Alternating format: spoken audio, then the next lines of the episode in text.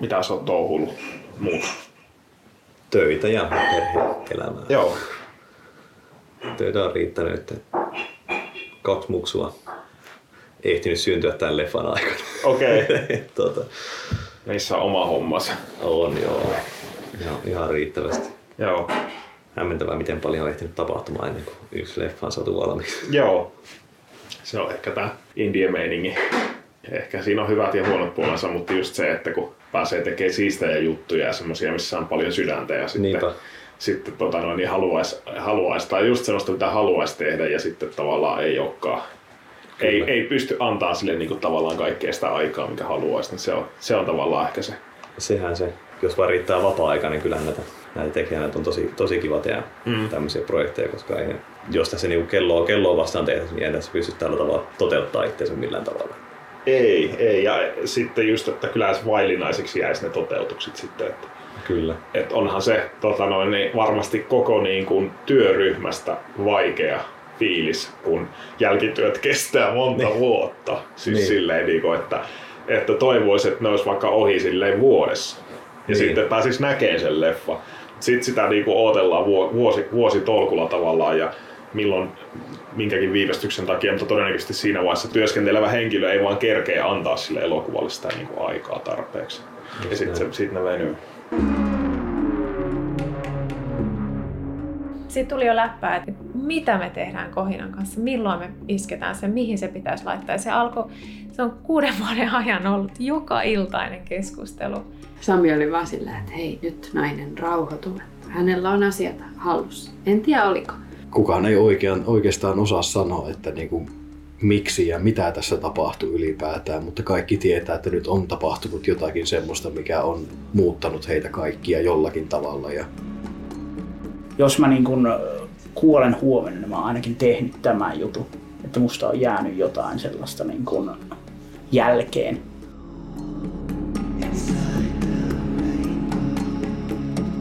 Punainen kohina on elokuva, jonka jälkituotanto, siis pääkuvausten jälkeinen vaihe, kesti vuoden 2015 kesäkuusta vuoden 2019 joulukuuhun. Tänä aikana meidän elokuvan tekijät ehdittiin ystävystyä ja tehdä jo muitakin elokuvia. Ja näistä syistä johtuen nyt kun me käytiin äänittämään näitä kohinan making of haastatteluita, nauhalle tallentui aika rehellistä puhetta prosessin hyvistä ja huonoista puolista. Uskallettiin puhua hyvin vapaasti ja sen tähden tämä on nyt aika reilun mittainen jakso, yli kaksi tuntia.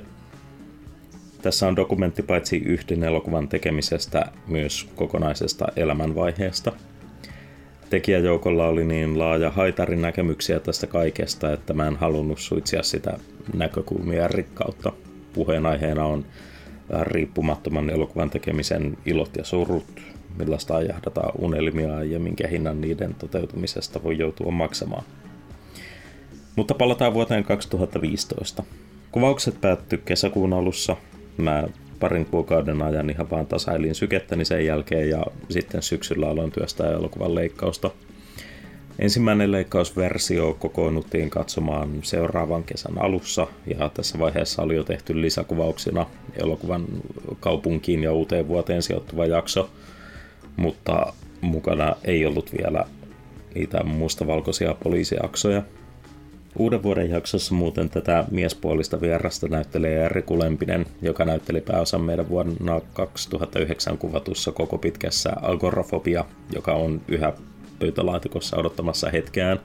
Se elokuva kuvattiin meidän kodissa Tuomion Kerkon kadulla samassa asunnossa, jossa nyt siis kuvattiin myös tämä kohtaus hiukan ennen kuin me muutettiin pois sieltä 10 vuoden asumisen jälkeen. Tuntui hyvältä päästä taas tekemään Rikun kanssa ja nimenomaan tässä kodissa, koska ilman agorafobiaa ei olisi punaista kohinaa. Elokuvaprojektit mittaa aikaa ja jaksottaa elämää.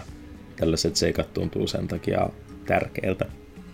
Mutta siis, Rihmäellä 2016 elokuvaa jo hieman kärsimättömänä odottanut tekijätiimi sai ensikosketuksen siihen, mihin elokuva oli muuttumassa.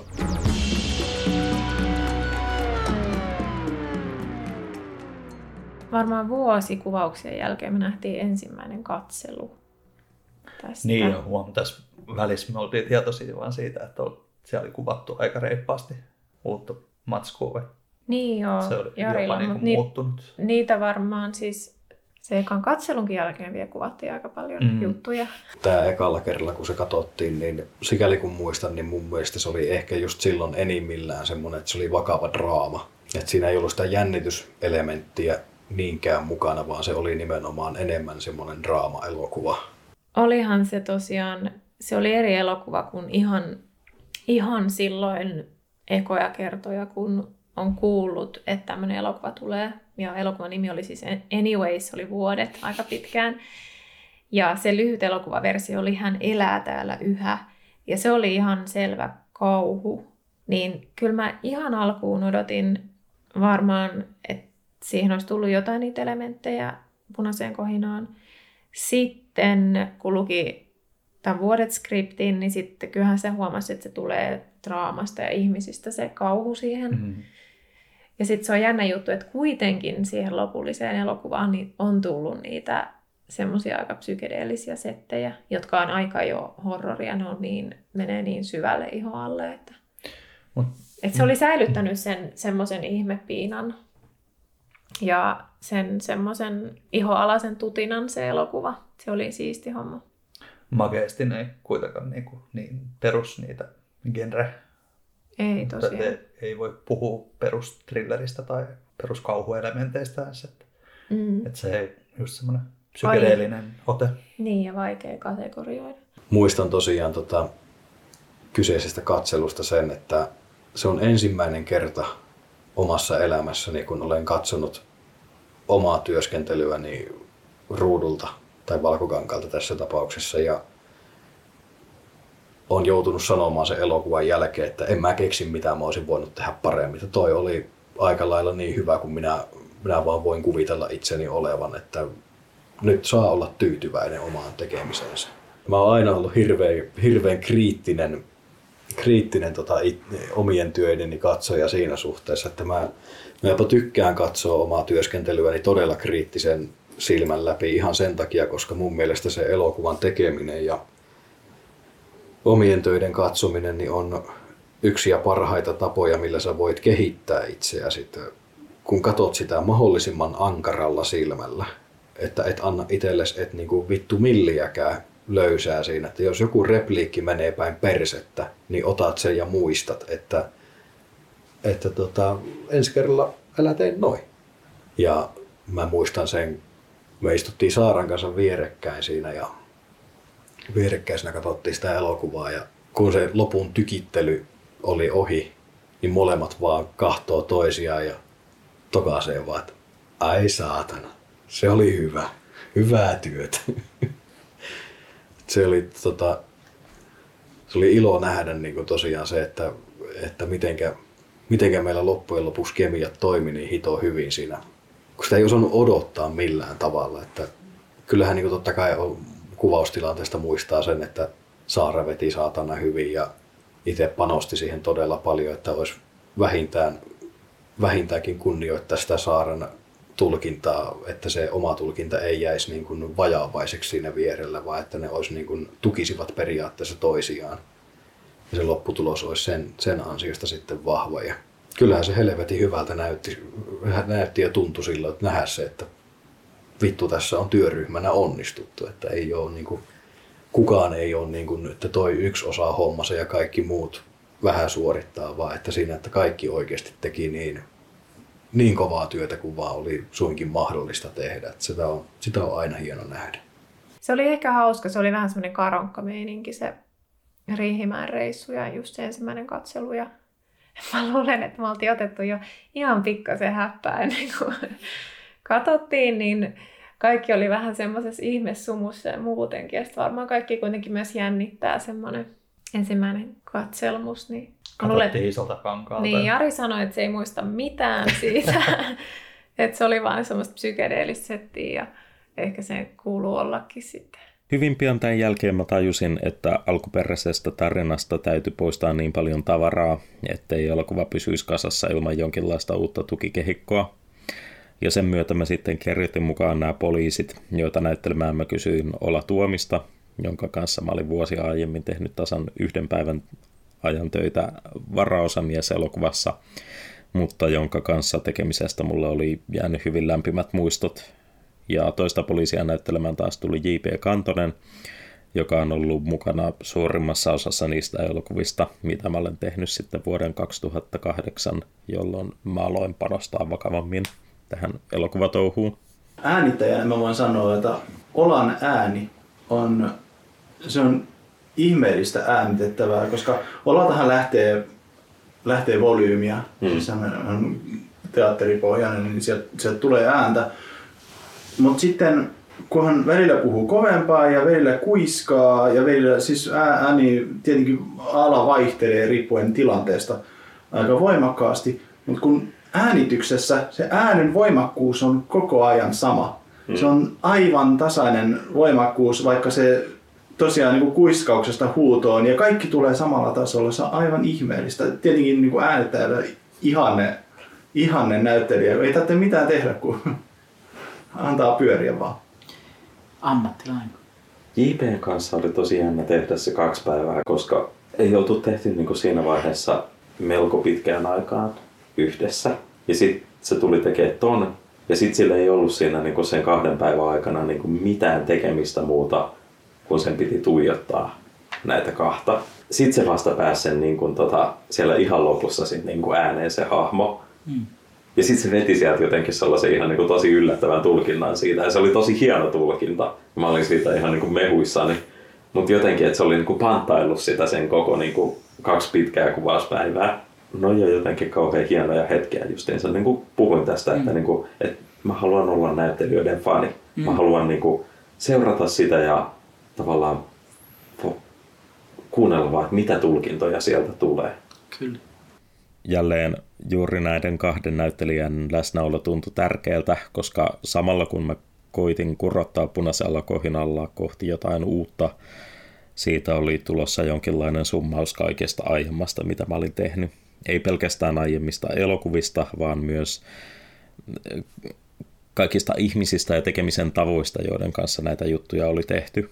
Ja koska punainen kohina on tehty ihan muutaman hengen voimin, se on jopa hämmentävän lähellä niitä tekemisen tapoja, jolla mä olen elokuvia tehnyt jo aivan lapsena. Mutta ennen kuin me lapsena tehtiin edes elokuvia, me äänitettiin C-kaseteille erilaisia kuunnelmia. Ja niinpä sitten tämäkin aspekti saatiin elokuvaan mukaan, kun Timo alkoi nauhoittaa näitä synkeitä yksinpuhelujaan, joita ei siis ollut millään tavalla mukana vielä elokuvan käsikirjoituksessa –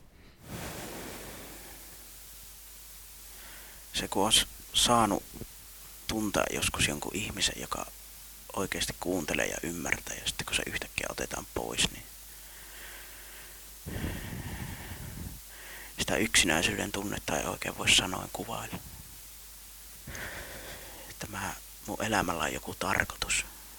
Kuitenkin kuvattiin tätä, että se tekee tätä niin kuin Jussille mailuttaa kasettia, sitten kun sitä tehtiin, niin Sami vaan pisti sillä lailla, että no niin, pisti rekin päälle ja vedä jotain tähän. Niin. Sitten mä aloin jotain sönköttelemään siinä. Ja sitten kuulemaan siellä oli niin kuin yksi lause, joku hetki, mikä oli se, mikä niin kuin myi sen idean. Ja sitten kun me lähdettiin näitä niin kuin äänityksiä tekemään, sitähän kesti pitkä. Ihan mentiin pälkäneille sitä varten ja se oli sitä, että niin kuin Sami makaa sohvalla kuulokkeet päässä ihan niin kuin sfääreissä ja meikä on istuu siinä ja siinä on mikki ja sitten kummallakin on silmät kiinni. Sitten siinä vaan jotain kuiskailee menemään jotain. Sami on sillä lailla niin kuin, mm, mm, joo, puhu tästä asiasta. Sitten mä puhun. Sanoppa näin. Sitten mä sanon. Sano, sano vielä näin ja sitten kerro tästä ja sitten niin kuin, se on vaan sellaista niin kuin, Dialogia tavallaan. Tavallaan joo ja se on niin kuin semmoinen niin kuin, tunteja taas tunteja sellaista niin kuin meikän puhetta, mistä Sami on sitten niin kuin koostanut nämä hetket. Sekin oli sellaista niin kuin sukeltamista. Vielä yksi kerros alemmaksi Timoon. Esimerkki siitä, että kuinka syvälle niiden kasettiäänitysten kanssa mentiin, oli mulle se, kun oltiin, oltiin jo tekemässä hetkiä ja oltiin Jannikan luona äänittämässä. Niin kuin, te, tehtiin siellä niin kuin ihan muutamia pieniä duppauksia kohinaa. Siellä oli Jere duppaamassa, siellä oli Saara duppaamassa. Ja sitten sulta mä halusin ihan pari jotain lausetta. Ja tota, sitten ollaan siinä niin kuin olohuoneessa ja siinä on nämä kaikki muut ihmiset ja sitten sä menet sinne vetämään sen niin kuin täsmä, täsmäjutut, mitä tarvittiin vielä siihen leikkaukseen. Mm. Ja sitten mä laitan kuulokkeet korville ja suljen silmäni ja sitten se käynnistyy se ihan sama juttu. Mulla alkaa niinku tulla mieleen vaan asioita ja sitten mä alan syöttää niitä sulle siinä ja tavallaan se, vaikka siinä on huoneen täydeltä ihmisiä, mm. ne tavallaan kaikki unohtuu ja katoaa siitä ja sitä vaan menee siihen samaan. Mm. Ja sitten me lähdetään siinä vaan niinku työstää sieltä yhtäkkiä. Meidän piti äänittää ihan pari jotain lausetta. Niin. Ja sitten sieltä alkaa vaan tulla materiaalia ja sitten me niinku mennään se äänitellään siinä niinku joku aika. Ja sitten tota, niinku, tullaan siitä yleensä, että ah, kappas. ja sitten Jere on siinä silleen, niinku, että ei saatana, kylmät väreet menee selkäpiissä, kun se oli siinä kohtaa kuitenkin nähnyt jo niinku niitä, että miten ne kasetit toimii siinä elokuvassa mm. ja miten niinku, hyytäviä ne on. Mm. Ja sitten se yhtäkkiä niin tapahtuu sen niin kuin sun timoutuminen siinä niin. taas sen silmien edessä. Niin Kyllä. Se oli aika villi. Joo, siis se oli, mä muistan, me oltiin Pälkänellä käyty jo nauhoittamassa niitä. Ja siellä oli tehty paljon niitä. Ja sitten tavallaan siinä oli sillä että no niin, tässä oli nyt kuvaukset tässä taas ja niin kuin näin. Sitten tuli, siinä oli ihan hullu pitkä väli. Mm. Sitten, Sitten sä tulit meille. Niin, mä tulin sinne. Mä en ollut niin kuin, tavallaan mä olin siinä vaiheessa päästänyt jo, tai alkanut tekemään sitä irtipäästöä silleen niin kuin Timosta. Ja silleen mä en ollut ajatellut kyseistä juttua niin kuin, mitä siinä oli, lähes vuosi. Vuosi. Niin, kyllä. Sitten se oli oikeasti sillä lailla, niin kun mä tulin sinne, että miten tähän voi, no mä mietin, miten tähän voi valmistaa, ei tähän voi valmistautua mitenkään, että miten tämä lähtee tästä. Sitten kun me oltiin siellä, se oli se pieni huone, se, sun, sen kämpän se editti mm. koppi ja sitten se vaan niin kuin, jotenkin se oli aivan niin kuin semmoinen, että niin kuin, mä tunsin jossain niskassa niin kuin semmoisen on-off kytkimen. Että se vaan niin kuin menee päälle. Ja se niin kuin, ihan kuin mitään aikaa ei olisi ollut siinä välissä, se vaan niin kuin lähtee vyörymään sieltä niin kuin silleen, niin kuin, se oli niin kuin jotenkin tosi semmoinen, niin kuin, että voi vittu. että joo. Mutta se oli, me oltiin menty sen ensimmäisen session aikana niin syvälle siinä, mm. että me oltiin tavallaan päästy kiinni siihen niin, niin. juttuun. Kyllä. Sehän oli silloin, kun me mentiin sitä tekemään, niin mulla oli siis muutama liuska niin kuin valmista kirjoitettua tekstiä, mm. mitä mä annoin sulle, että sä voisit lukea näitä, että mm. näistä tulee Timon nauhat. Ja se oli alusta alkaen ihan selvää, että niinku, ne ei voi olla kirjoitettuja. Se mm. oli ihan mm. kamalan kuulosta. Mm. Mm. Just sellais, niinku, se mm. kuulosti mm. kirjoitetulta. Mm. Se oli vaan pakko sitten louhia sieltä. Joo, ja se, kyllä se louhiminen, senkin kyllä muistaa hyvin, että se oli semmoisia, se oli vaan jotenkin semmoinen transsitila. Mm-hmm. Ja sitä varmaan oli sitä matskua sitten niin kuin siitä on. Oli kuinka vaikeaa se oli niin kuin löytää, vai tiesit sä heti siinä nauhoitustilanteessa, että tämä menee leffaan? Ei. Eli sun piti ne kaikki kaluta? Joo, joo, ja siis koska se oli niin kuin se skaala oli mieletön. Okay. Siis koska siellä oli se niin kuin yksikin anekdootti siitä, että sä Timo on kiivennyt sinne niin kuin talonsa katolle ja sitten se tota, ää, katsoo, kun Pete ajaa siellä autolla jossain niin kaukaisuudessa ja sitten yhtäkkiä salama iskee ja Timon pudota sieltä katolta ja sitten se jotenkin se roikkuu sieltä jostain savupiipusta ja tota, sillä on niin kuin perse paljon, kun se jotenkin housut on palata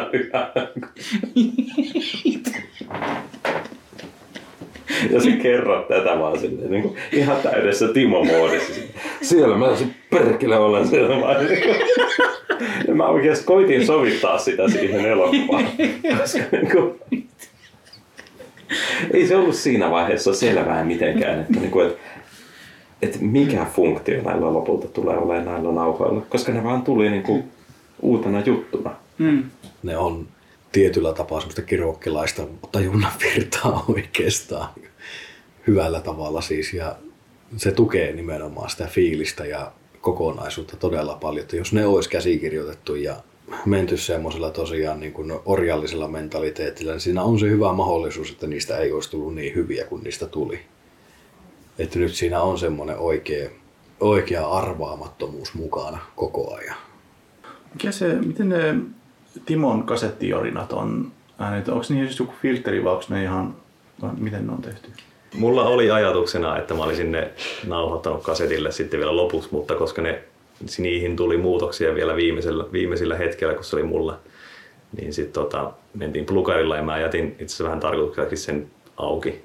Meillä oli tota noin, niin tämmönen kitaran säröpedaali, missä me sitten ajettiin niin kuin rinnak, rinnakkain sitä kautta ja rinnakkain sitten semmoista puhtaampaa ääntä ja sitten ni, ni, niistä tehtiin semmoinen blendi. Ja se oli sitten, kuulosti Sami mielestä hyvältä, niin sitten me mentiin sillä. Ja kyllä mä olin, se oli musta jälkeen aika hauska työtapa, jos se ei ollut. että se oli tota, no, niin silleen sitten tehtiin sitä rosoa sinne. Joo. No kasetit oli semmonen just tosi iso tekijä siinä, että jos niinku siinä kerronnassa tavoitteli jotain sellaista niinku mu- musiikillista ulottuvuutta, niin noihan toimi sen takia tosi hyvin, koska ne oli tavallaan vähän niin kuin laulun sanoja. Mm. Mä suhtauduin niihin sillä lailla, koska mä en musiikista niin kuin hahmota kauhean hyvin silleen sanoja. Sillä ei ole välttämättä ihan kauheasti väliä, että mitä se Timo lopulta sanoo. Se on se enemmän se tunnelma, se tunne, mikä siinä on siinä sen puheessa takana. Se on se olennainen juttu.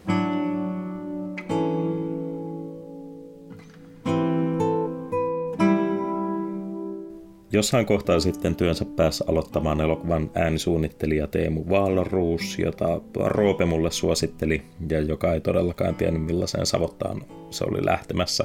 No, en minäkään tiennyt, mutta siitä saan syyttää vain itseäni.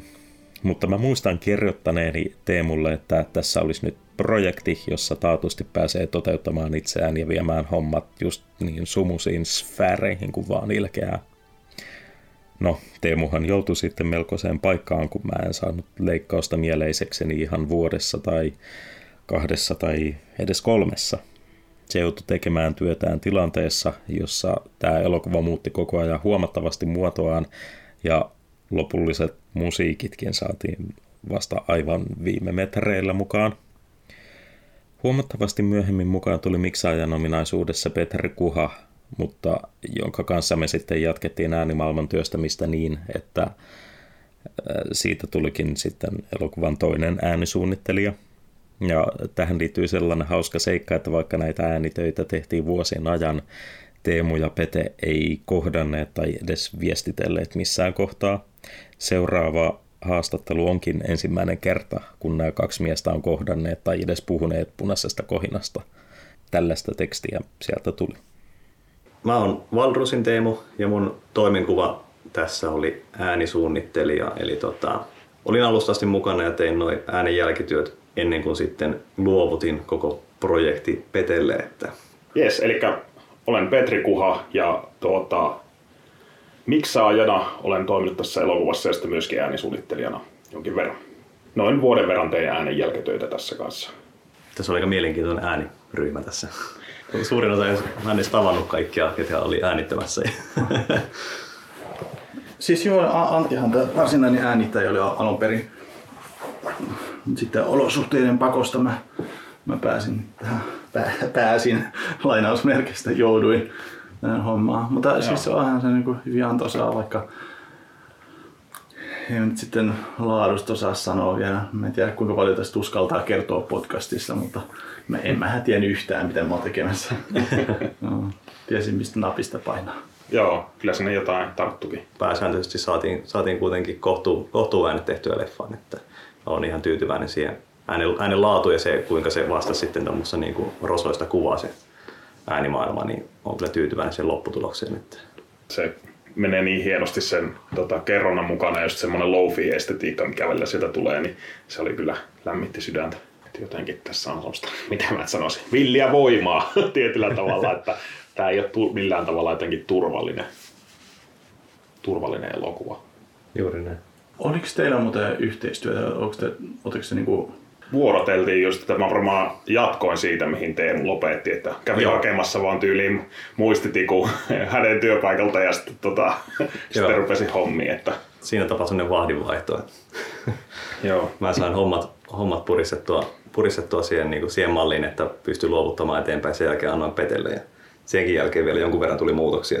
Joo, tuli kyllä ja, ja tota noin, niin se oli just ehkä se mun ja Samin työtapakin osittain aihe, aiheutti niitä muutoksia, että mä tavallaan kun mä rupesin sitä miksaamaan ja sitten esittelin, esittelin Samille niitä välillä niitä tota, tuotoksia ja sitten tietysti ekalla kerralla, ekalla kuuntelulla kun meni itse läpi, niin laitoin paikkoja ylös. Ajattelin, että tuoreet korvat, niin että mitä, mitä, mihin itse puuttuisin ehkä vielä niin, niin tota, sitten sen perusteella, sen perusteella tota, mm. niin tehtiin paljonkin ja Samin kanssa istuttiin yhdessäkin siellä editissä aika paljon.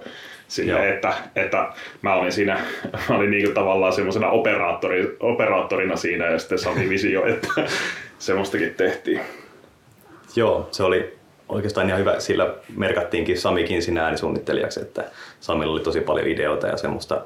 Itselläkin tuli paljon, paljon sain toteuttaa itteeni siinä ja annoin, annoin ehdotuksia ja Sami tykkäsi paljon, paljon niistä jutuista, mitä sinne tehtiin. Se tuli tosi paljon sitten taas Samillakin niin kuin ehdotuksia ja sellaisia pieniä juttuja. Että hän on tosi paljon niin kuin orientoitunut siihen äänisuunnittelun kanssa, että sieltä tuli niin kuin tosi hyviä juttuja, mitä sitten pistettiin leffaan. Ja, että tavallaan yksin tässä ei tarvinnut tehdä koko äänisuunnittelua, että ihan hyvä ryhmä, ryhmä oli. Että. Joo, todellakin ja se just mun mielestä oli niinku ma- mahta- mahtavaa, että Sami jaksoi silleen niinku pan- paneutua ja istua välillä siellä edi- editissä messissä ja kuitenkin tota noin, niin hänellä on kuitenkin niin val- valtava rooli tässä elokuvassa, että sitten mm. tota, no, niin, tulee semmoista insightia sieltä välillä, mistä itse on vielä päässyt niin jyvälle ja sitten silleen, aivan, yes, että, että tälleen tämä on, tälleen tämä pitäisi mennä mm. tämä asia.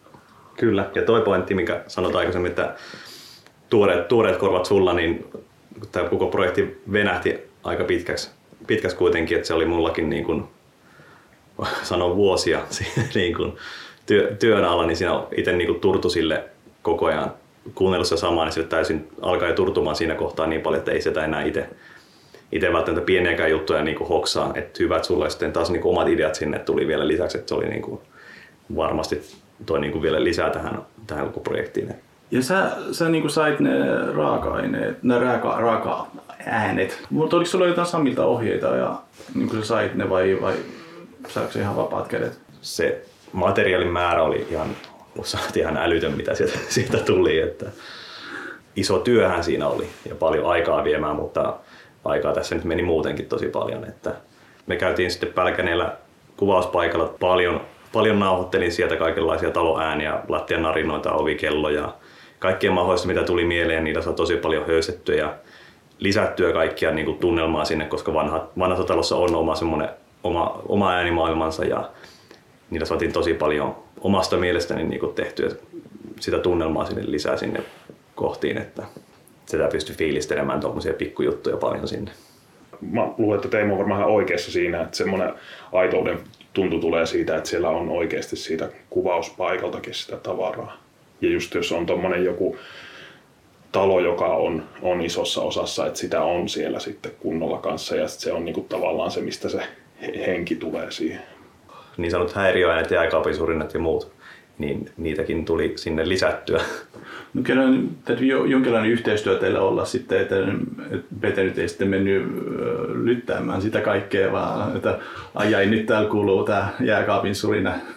Se oli oikeastaan enemmän, enemmän meni sitä kautta, että, että tavallaan Samilta sitten varmistelin tämmöisiä asioita, että jos siellä oli jotain niin kuin muutoksia, mitä tehtiin, niin Joo. Et me, me ei tosiaan olla niin kuin tämän elokuvan aikana Teemun kanssa niin kuin kommunikoitu oikeastaan hirveästi niin kuin miten, mitenkään. Aluksi oli se, että, että just se tuntuu, että, että on rajallisesti aikaa. Mä haluan saada tästä mahdollisimman nopeasti niin kuin lähes silleen miksausajatuksella, että hyvin, hyvin teknisesti tavallaan lähestyin sitä aluksi. Sitten sit mä tajusin, että mun on pakko ruveta ymmärtämään tätä elokuvaa enemmän ja sitten mä katsoin sitä niin kuin, rauhassa kotonakin välillä läpi ja, ja paneuduin siihen. Totta kai sitten kun sitä katsoo, niin se alkaa niin kuin, ajan kanssa automaattisestikin pääseen syvemmälle, mutta tota noin, niin. Se oli mielenkiintoista tavalla, että me ei hirveästi keskusteltu niin kuin, oikeastaan mistään siinä kohtaa, että mä tavallaan halusinkin, että mä annan nyt ihan täysin vapaat kädet, koska mä itse rupean olemaan niin kuuro sille, sille projektille.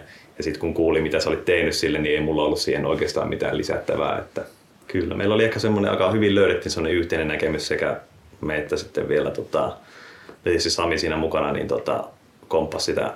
Et meillä oli aika semmoinen selkeä, selkeä mielikuva, että minkälainen sen pitää sen äänimaailman olla. Oliko teillä Samin kanssa aina yhdenmielistä? Nyt sen äänien suhteen tai muutenkin leffan suhteen? Ei ollut siinä siis pieniä juttuja. Pieniä juttuja jotain on semmoisia, mitä, mitä mä oon ehkä edelleenkin hieman eri mieltä. Mä en tiedä, miten sanon niitä tässä yhteydessä. No, kerro vaan, Voin mä kerro vaan. Kyllä, No Sami voi siis- leikata ne pois. Sami, Sami, voi, Sami voi leikata tässä. Me heti alku, alu, alun tota, ne uh, diaprojektoriäänet, ne ei synkkaa mun mielestä silleen, kun diaprojektori oikeasti synkkaa. Mutta Joo. tämä oli taiteellinen näkemys, että tehtiin eri lailla. Mutta, mutta ilmeisesti mun käsittääkseni tämä leffa muuttuu jonkun verran tässä ö, leikkauspöydällä itse asiassa hyvinkin paljon. Ja tuliko sinulla paljon semmoisia, että sä olit tehnyt työtä kohtauksen parissa ja sitten yhtäkkiä se työ olikin menetetty tai sitä ei käytetty enää? Vai oliko, tuliko sinulle paljon lisää ja oliko sinulle yhtenäisyyden kanssa vaikeuksia? Mä en ollut ehkä tottunut semmoiseen, että tavallaan siinä kun äänileikkaus on menossa, että kuvaleikkaus muuttuu vielä niin hirveästi. Muuta kuin tämmöisissä niin kuin tosi lennokkaissa, lyhyissä viikonloppuprojekteissa tai muuta, niin se oli vähän silleen mulle uh, ha- haasteellista, mutta eihän sitä oikeasti paljon ollut. Että, että tota, loppujen, mm. loppujen lopuksi ei sitä, ne oli tosi, tosi mietoja ne, ne niin kuin, että siellä ei, se oli enemmän mun mielestä semmoista niin kuin just Samin hienosäätöä kuin mitään semmoista, että oikeasti joku kohtaus enää siinä vaiheessa muuttuisi. Oliko sulla Teemu sama kokemus, että tämä leffa, leffan kuvamateriaali Siellä, muuttui vain vähän? no, kyllä si, siellä jonkun verran tuli, tuli muutoksia pitkin tota, no, niistä prosessia, että siinä kohtaa kun ruvettiin tekemään ja mulle tuli ekat leikkaus sitä nähtäväksi ja sitten oli ajatus, että tämä on nyt tässä, nyt alkaa äänityö, että leikkaus ei muutu, mutta ei se pitänyt paikkansa. Taisi vielä viime siellä, viimeisenä viikkona, niin kun Petelle lähti tota noin, niin sessio, niin tehtiin vielä pitkää iltaa, iltaa väännettiin tota noin, niin jotain, jotain, jotain sinne, että siinä kohtaa viimeistään tuli se turtuminen sitten, Joo. että hyvä, tavallaan onnesti, tämä on nyt pois multa. joo, joo, joo. Ja ei se just tämmöisessä, niin kuin mitä, mitä, mitä tehdään tälle indie, indiesti ja muiden töiden ohella vähän myöskin, mm. niin, niin tota, toi voi olla just ehkä ihan hyväkin, että se menee välillä seuraavalle se leffa. Pystyy itse päästään sitä irti, jos on just se, että se on monta vuotta, työsken, monta vuotta työskentelee tuommoisen kanssa, niin se, se just se olo voi ruveta jossain vaiheessa olen se, että ei ole enää niin kuin, ei ole, kun ei ole enää millään tavalla sama tilanne kuin silloin, kun rupesi työstään sitä. Et si, siinä on niin kuin, siinä on muut- muuttunut se pikkuhiljaa koko ajan, salakavallisesti muuttuu se leffa siinä aikana, niin se on, Joo. se on jossain vaiheessa ihan hyväkin fiilis varmaan päästää sen niin kuin eteenpäin. Joo. Huomasin, kun kumpikin teistä mainitsi se, että on, vähän kuuroutunut jossain vaiheessa siihen, le- sille leffalle, josta kuuntelee liikaa tai että tarvitsee vähän joko toisen ihmisen korvia tai sitten täytyy vähän jotenkin virkistäytyä niistä. jotenkin tarvii vähintään ottaa etäisyyttä siihen välillä, että, että on tietysti nyt, nyt oli mahdolli- mahdollistakin se, että saattoi olla niin kuin viikon kaksi teke, ottaa lomaa siitä ja olla kuuntelematta ollenkaan, ollenkaan sitä leffaa ja sitten tulla niin kuin tuoreen korvin taas kuuntelee. Mutta kyllä sitä huolimatta tavallaan sen omaksuu sen leffan niin om- omakseen, että sit, sieltä rupeaa vaan kuuntelemaan, mutta nyt tässä tulee tämä ääni ja tämä ääni ja se niin kuin soljuu, soljuu eteenpäin. Että sieltä ei välttämättä sitten huomaa semmoisia asioita, jos että tästä itse asiassa puuttuu jotain, tai tähän tarvitsisi lisätä jotain. Että siinä tulee tavallaan semmoinen, hä- häviää semmoinen objektiivisuus siitä. Kyllä, ja just toi, että korva tottuu niihin ääniin. Et ekalla kerralla saattaa olla silleen, että että kyseenalaista esimerkiksi, että onko tämä nyt hyvän kuulon ratkaisu tässä. Sitten kun keskittyy muihin asioihin siinä elokuvassa, ja se sama vähän virheeltä kuulostanut ääni on soinut siellä parikymmentä kertaa, 30 kertaa, niin siihen on tottunut jo niin paljon, että ei se enää häiritse, vaan se enemmänkin kuuluu siihen, ja se kuulostaa oudolta, jos otetaan pois. Niin tavallaan tommonen, niin kuin, tapa- tommonen siinä pääsee käymään, ja se on tavallaan just se, en mä tiedä onko se va- vaarallista, mutta silleen niin kuin tavallaan se, semmoista se niin kuin aiheuttaa se puuroutuminen tavallaan, että korvat puuroutuu. Ja se on niin kuin muussakin tuommoisessa studioäänityöskentelyssä niin on ihan tunnettu ilmiö, että tauot, tauot tekee hyvää. Ja taukoja tähän työstämiseen totisesti saatiin. Punaisen kohinan leikkaaminen ja äänimaailman luominen kesti hyvin kauan. Mutta mikä siinä sitten maksoi?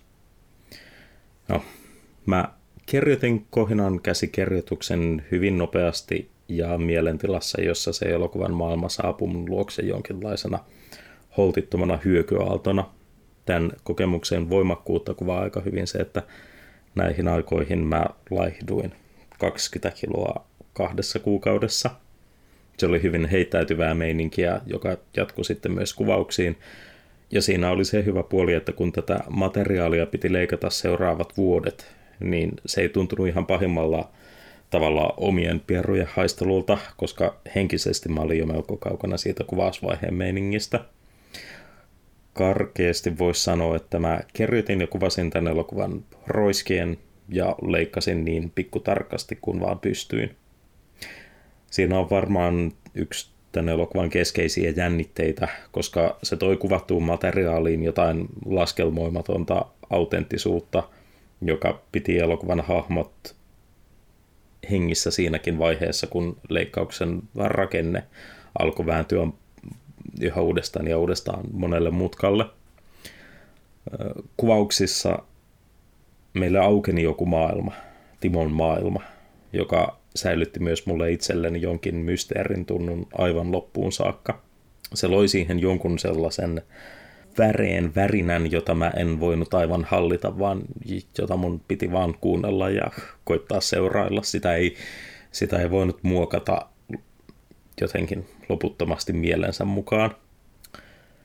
Kuka tahansa voi tehdä sekoiluelokuvan, ladata sen täyteen kaikkia outoja juttuja, mutta jos on vain laskelmoitua erikoisuuden tavoittelua, niin paitsi että se falskius puskee sieltä nopeasti läpi, se tässä tapauksessa tuskin olisi jaksanut ylläpitää mun omaa mielenkiintoa niinkin kauan kuin mitä tämän elokuvan kokoaminen vaati. Kohinassa on harrastettu melko luovaa leikkaamista. Siellä on muun muassa yksi kohtaus, jossa on yhdistetty kaksi kohtausta niin, että kun leikataan hahmosta toiseen, ne on oikeasti aivan eri tilanteista. Siinä on yhdistetty kaksi kohtausta yhdeksi dialogiksi. Ja tällaisen palapelin kokoaminen, se, se vei aikaa. Mä ajattelen, että iso syy siihen, minkä takia tästä tuli niinkin onnistunut ja omalaatuinen kuin tuli mun mielestäni, niin on siinä, että käsikirjoitus ei ollut ihan paras mahdollinen. Ja kun sen seurauksena tämä kokonaisuus piti rakentaa uudestaan leikkauspöydällä.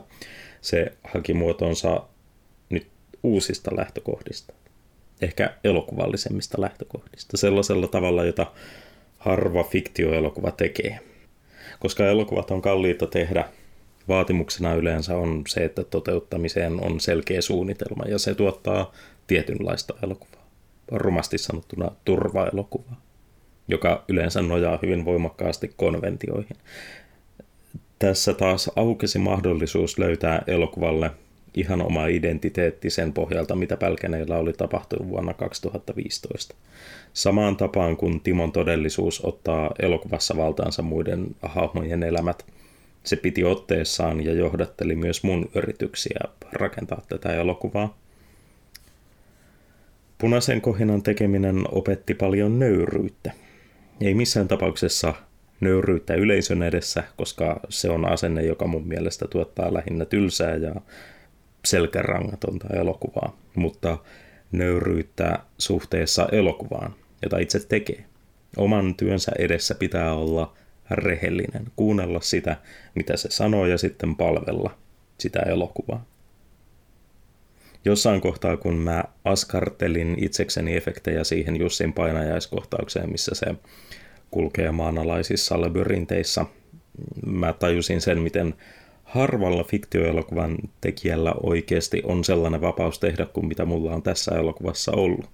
Siis se, että pystyy rauhakseen kasailla tuollaiseen kohtaukseen kuvia, pianoismalleja, ja sitten vielä panna sellaisen jakson elokuvansa ilman, että kukaan tulee vetämään johtoa seinästä, koska nyt mennään liian pitkälle. Vaikka moneen muuhun taiteenlajiin verrattuna elokuvan tekijän kädet on melko sidotut, indie-elokuvan tekijä voi olla hyvinkin vapaa. Mutta siinä on se juttu, että jos sitä vapautta ei uskalla käyttää, niin kuinka vapaa sitä loppujen lopuksi sitten onkaan?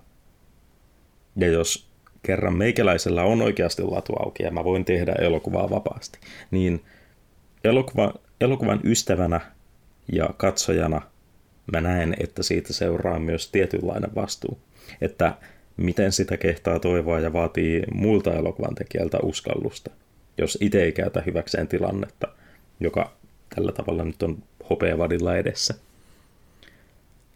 Ja kun tästä päästään myös siihen, että yksi ihan tärkeimpiä syitä, minkä takia mä elokuvia teen, on se, että kun sitä on nuorempana saanut kokea sen voiman, mikä elokuvalla voi parhaimmillaan olla, kun on löytänyt elokuvan, niin sehän on ollut aivan valtava juttu.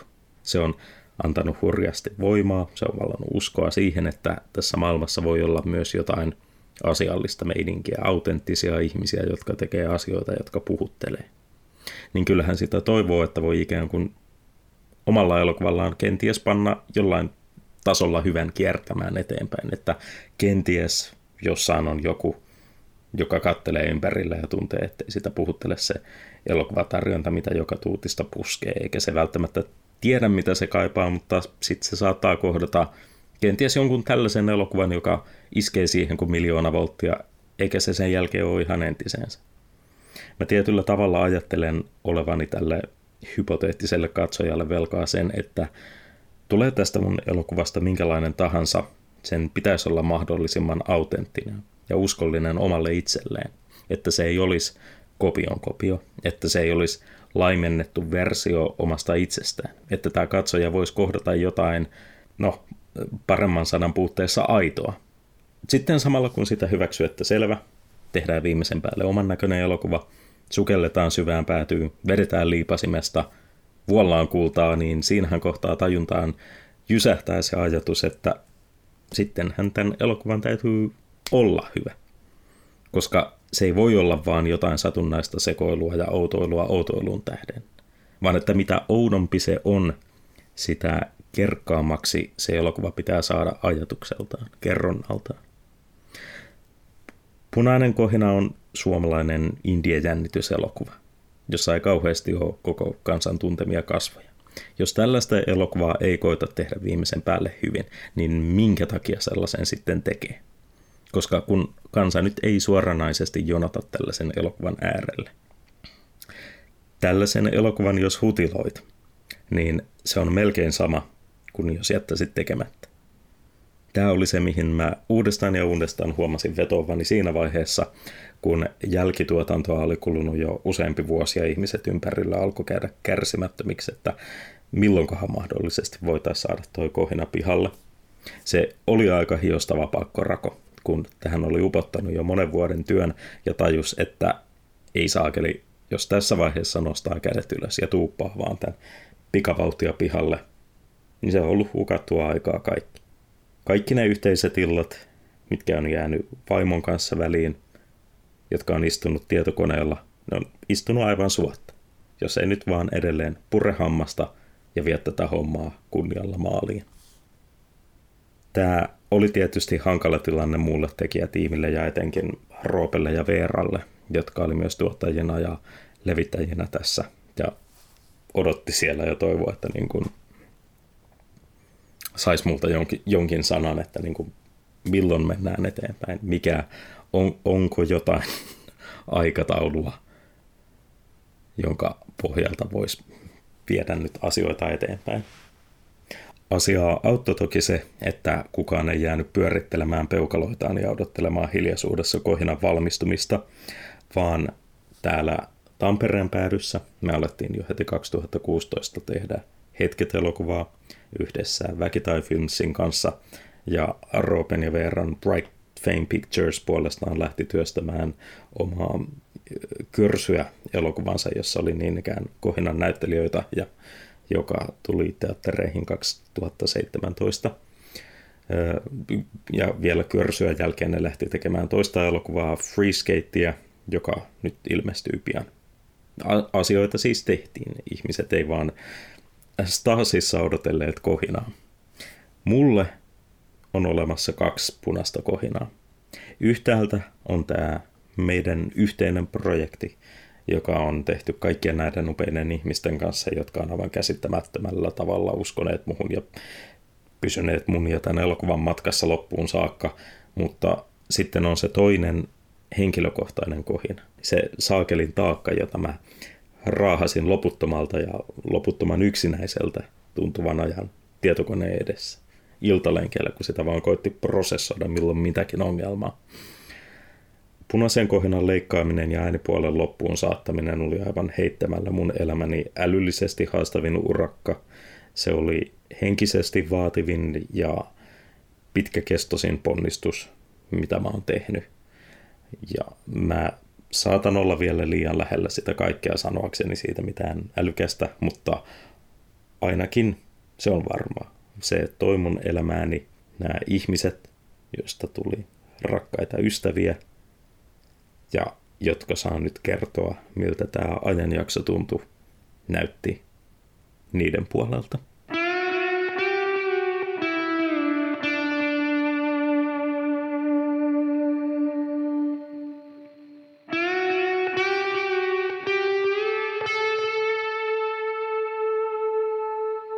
Kuuden vuoden leffa. Joo, se kyllä, siis suoraan sanottuna olin tosi turhautunut jossain vaiheessa ja mä varmaan Samille laitoinkin viestiä, että nyt, nyt, nyt, nyt, niin kuin, että hyppää nyt tuohon junaan jo. Sami oli vaan silleen, että hei nyt nainen rauhoitu, että hänellä on asiat hallussa. En tiedä oliko.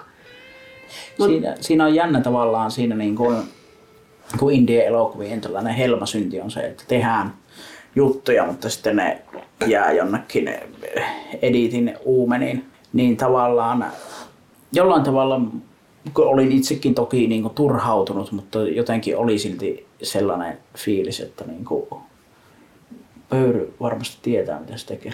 Niin ei mulla ikinä ollut sellainen olo, että okei, kohina ei niin kuin ikinä valmistu.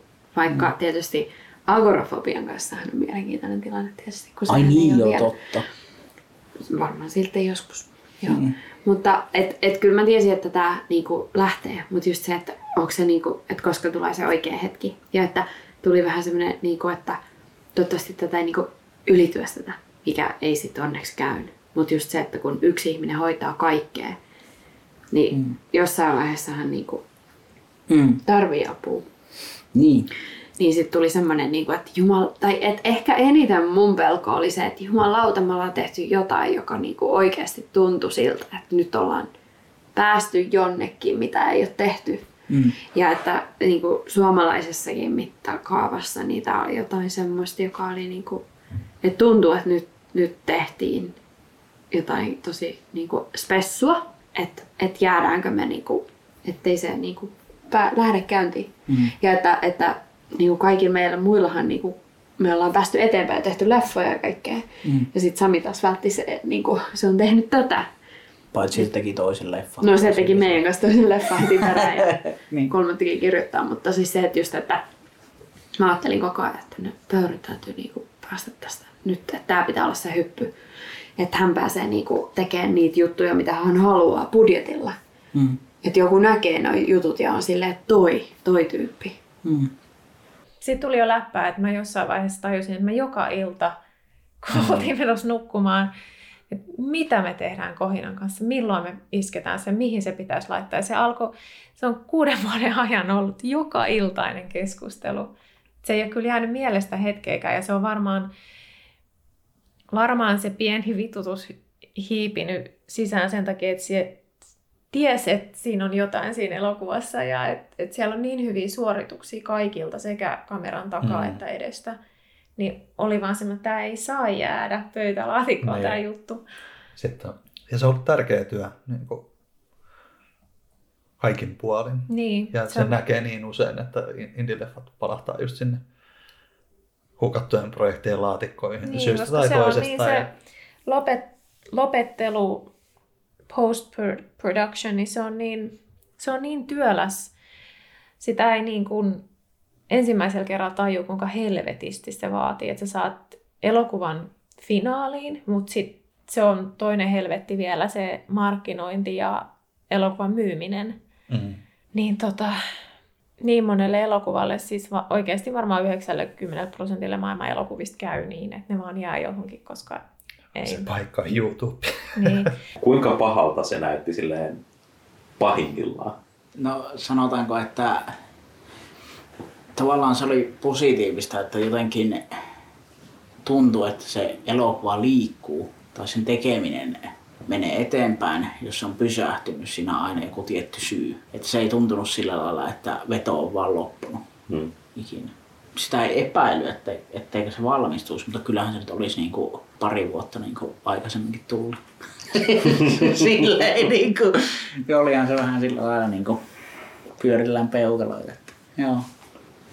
Ja ehkä se toisen elokuvan niin kuin, tota, niin kuin kuvaaminen siihen, sitten kuinka innoissaan sä olit siitä ja mä olin sillä jee. se oli sillä lailla, entäs tämmönen elokuva kuin Punainen kohina tässä. Niin kuin, niin. Kyllähän se kesti ehkä vähän niin kuin enemmän, mitä mä odotin. Se kesti enemmän kuin mitä minä odotin. Niin. Jos olisi ollut pienintäkään hajua siitä, minkälainen savotta toi elokuva tulee olemaan, en mä olisi lähtenyt sitä tekemään. Vuoden kiitos sitä ei tiennyt. Mutta sen mä sanon, että mulla ei kertaakaan käynyt luovuttaminen mielessä. Mm. Se oli ihan selkeästi joskus, niin kuin mä väittäisin, että joskus kolmannen vuoden kohdalla oli ehkä jonkinnäköinen semmoinen aallonpohja. Ja silloin musta tuntui, että, että tämä elokuva ei välttämättä valmistu, koska niin kuin, mä kuolen sitä ennen. Tää on vaan liikaa. Mm. Et kun ta- tajus, että niin kuin, ku- kuinka paljon se oli vaatinut siihen mennessä, Mm. missä vaiheessa se työ oli, kuinka paljon siinä oli vielä tehtävää, niin mä niin kuin mietin vaan sitä, että, että jos tää on tätä vielä seuraavat kaksi vuotta, niin jaksanko mä tätä? Mm. Et sitä alkoi olla vaan jotenkin niin lopussa. Siis mä tein kuitenkin niin kuin ihan täyttä työviikkoa, Mm. joka ei niin kuin monestikaan ollut edes niin kuin 40 tuntista työviikkoa, että mä tein siis pahimmillaan mä tein varmaan niin kuin 60 tuntista työviikkoa käännöksiä ja sitten siihen päälle niin kuin 40 tuntia kohinaa. Tai siis niin kuin näitä elokuvia. Ei, ei siis totta kai niin kuin pitkään ollut niin kuin noin äärimmäistä, Mm. mutta että se niin kuin oli tollasta ja no sittenhän se menee siihen, että sitä on niin väsynyt, että ei siinä pysty oikeasti enää niin kuin tehdä kauheasti hyviä päätöksiä. Mm. Mutta että mä sanoisin, että se oli just siinä jossain kolmen, kolmannen vuoden kohdalla. Ja ehkä yksi niin kuin, jotenkin aallonpohja oli se, kun oli joku, joku dedis. Mä muistan, että oliko, että meidän piti lähettää Sundanceen se elokuva. Mm. Tai johonkin. Ja oli nyt vaan, että niin se pitää saada johonkin kuntoon silleen, että se Mm. voidaan lähettää sinne. Mm. Ja teinkö mä niin kuin 36 tuntia aika lailla yhtä soittoa. Se oli aika huono leikkaus siinä kohtaa. Mm. Et siinä niin kuin näkyy, että sitä on nyt niin kuin leikannut todella väsynyt mieli. Ja että siellä alkaa olla sellaisia niin kuin ihan siis huti-ratkaisuja, mitkä tulee vaan sellaisesta, niin kuin, että on paniikissa, kun ei- ei enää tiedä, että mitä tälle pitäisi tehdä. ja sitten tota, Saara oli sen niin kuin, näytöksen katselun jälkeen aika vaisuna siinä. Sitten mä laitoin sen jälkeen niin kuin, sit viestiä silleen, että, että va- vaikutit niin kuin, vähän tota, hiljaiselta, että niin kuin, mi- mikä fiilis tästä näin. Ja sitten se sanoi, että musta se ihan ensimmäinen leikkausversio oli parempi elokuva. Ja siinä kohtaa mä olin silleen, no. Sen on pitänyt olla ihan hirvittävän huono, koska Saara on yleensä hyvin maltillinen näissä kommenteissa. Mm.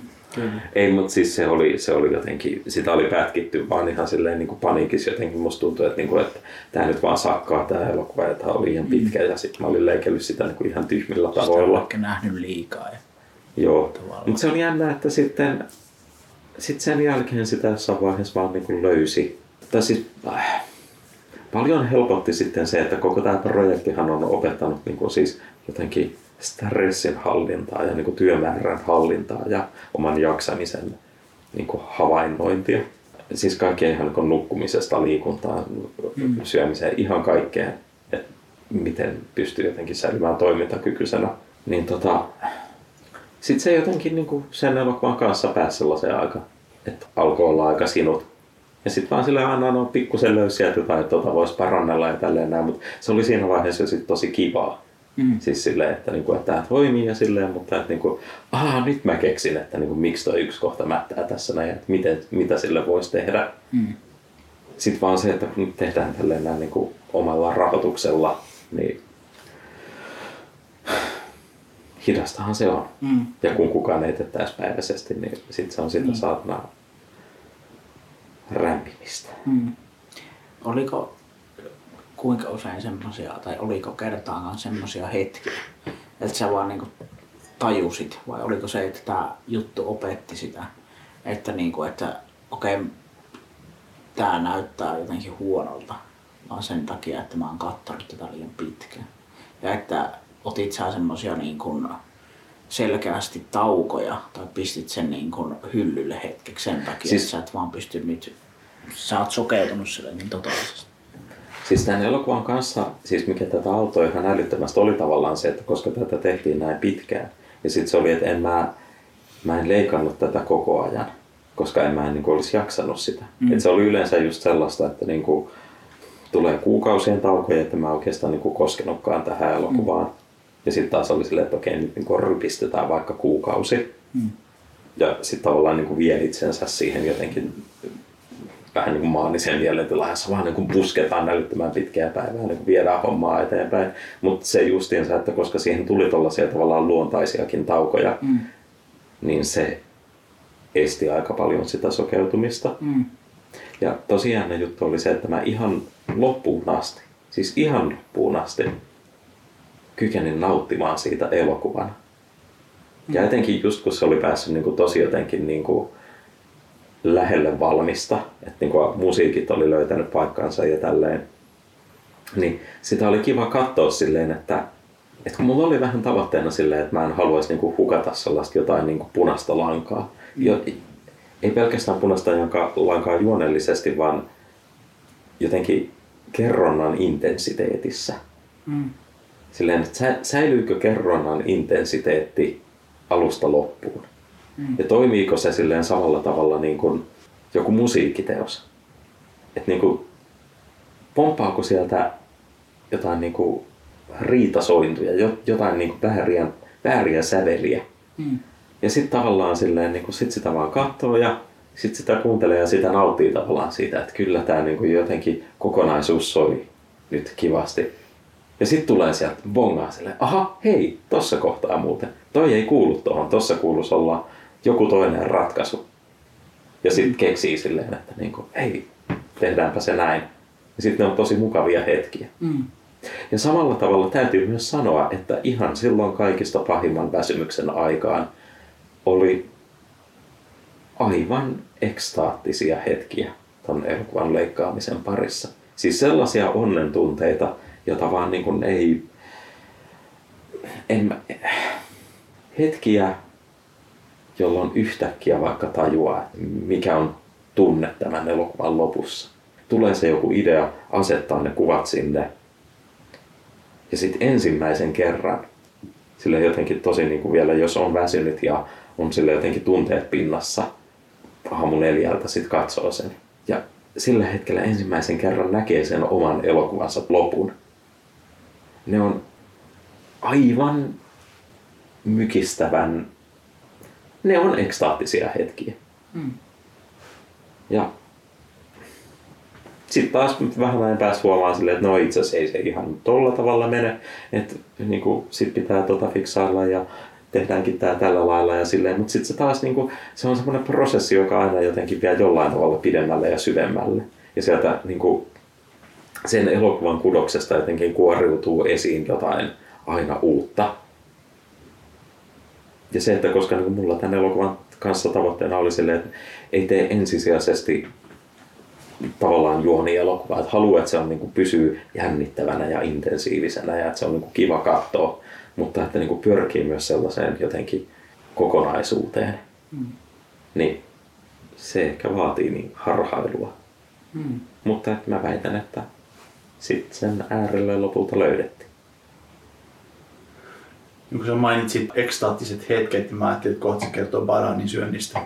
Valitettavan usein, kun lähdetään tekemään niin kuin tälleen omalla fyrkalla ja omalla ajalla ja muuta vastaavaa elokuvaa, vaikka se olisi ihan vain parikymmentä minuuttinen lyhyt elokuva, niin valitettavan usein se jää kesken. Siis se, että jos ei ole tiettyä tämmöistä niin kuin pakotetta, että tämän pitää olla deadline tuossa ehdottomasti, että sillä voidaan tehdä tätä ja tuota ja tätä, niin hämmentävän usein ne leffat jäi, jäi niin kuin puoliväliin. Joko muutama on jäänyt ihan vaan pelkästään jälkituotantoon ja niitä ei ikinä ole valmistunut ja ne on unohdettu sitten vuosien saatossa. Muutama jäi kesken niin kuvausvaiheessa jo, että kun ei hommia vaan saatu rullaamaan toivotulla tavalla, niin joku, joku jossakin vaiheessa heitti pyyhkeen kehään ja sitten se vähän niin kuoli prokkis siihen. Niin tota, koska tämä oli ensimmäinen täyspitkä Samin kanssa, että mullakaan ei ollut sitä kokemusta pohjalla kuin vaan sen lyhärin verran, niin tottahan siinä oli jollakin tavalla semmoinen niin pieni pelko perseessä, että, tota, entäs jos tämä ei valmistukaan. Mutta sitten taas puolestaan se, että kun näitä raakille-versioita näki tässä vuosien saatossa, että niin kuin ennen kuin ennen kuin mä olen nähnyt punaisen kohinan valmiin version, niin mä oon nähnyt ainakin kaksi tai kolme erilaista versiota siitä niin kuin raakaleikkausta. Ja kaikissa on ollut genre eri. Niin se on tavallaan luonut siinä jossakin vaiheessa, kun havahtui siihen, oli nyt toisella katselukerralla tai jotakin, kun tajusi, että vittu tämä elokuva on muuttunut ihan täysin.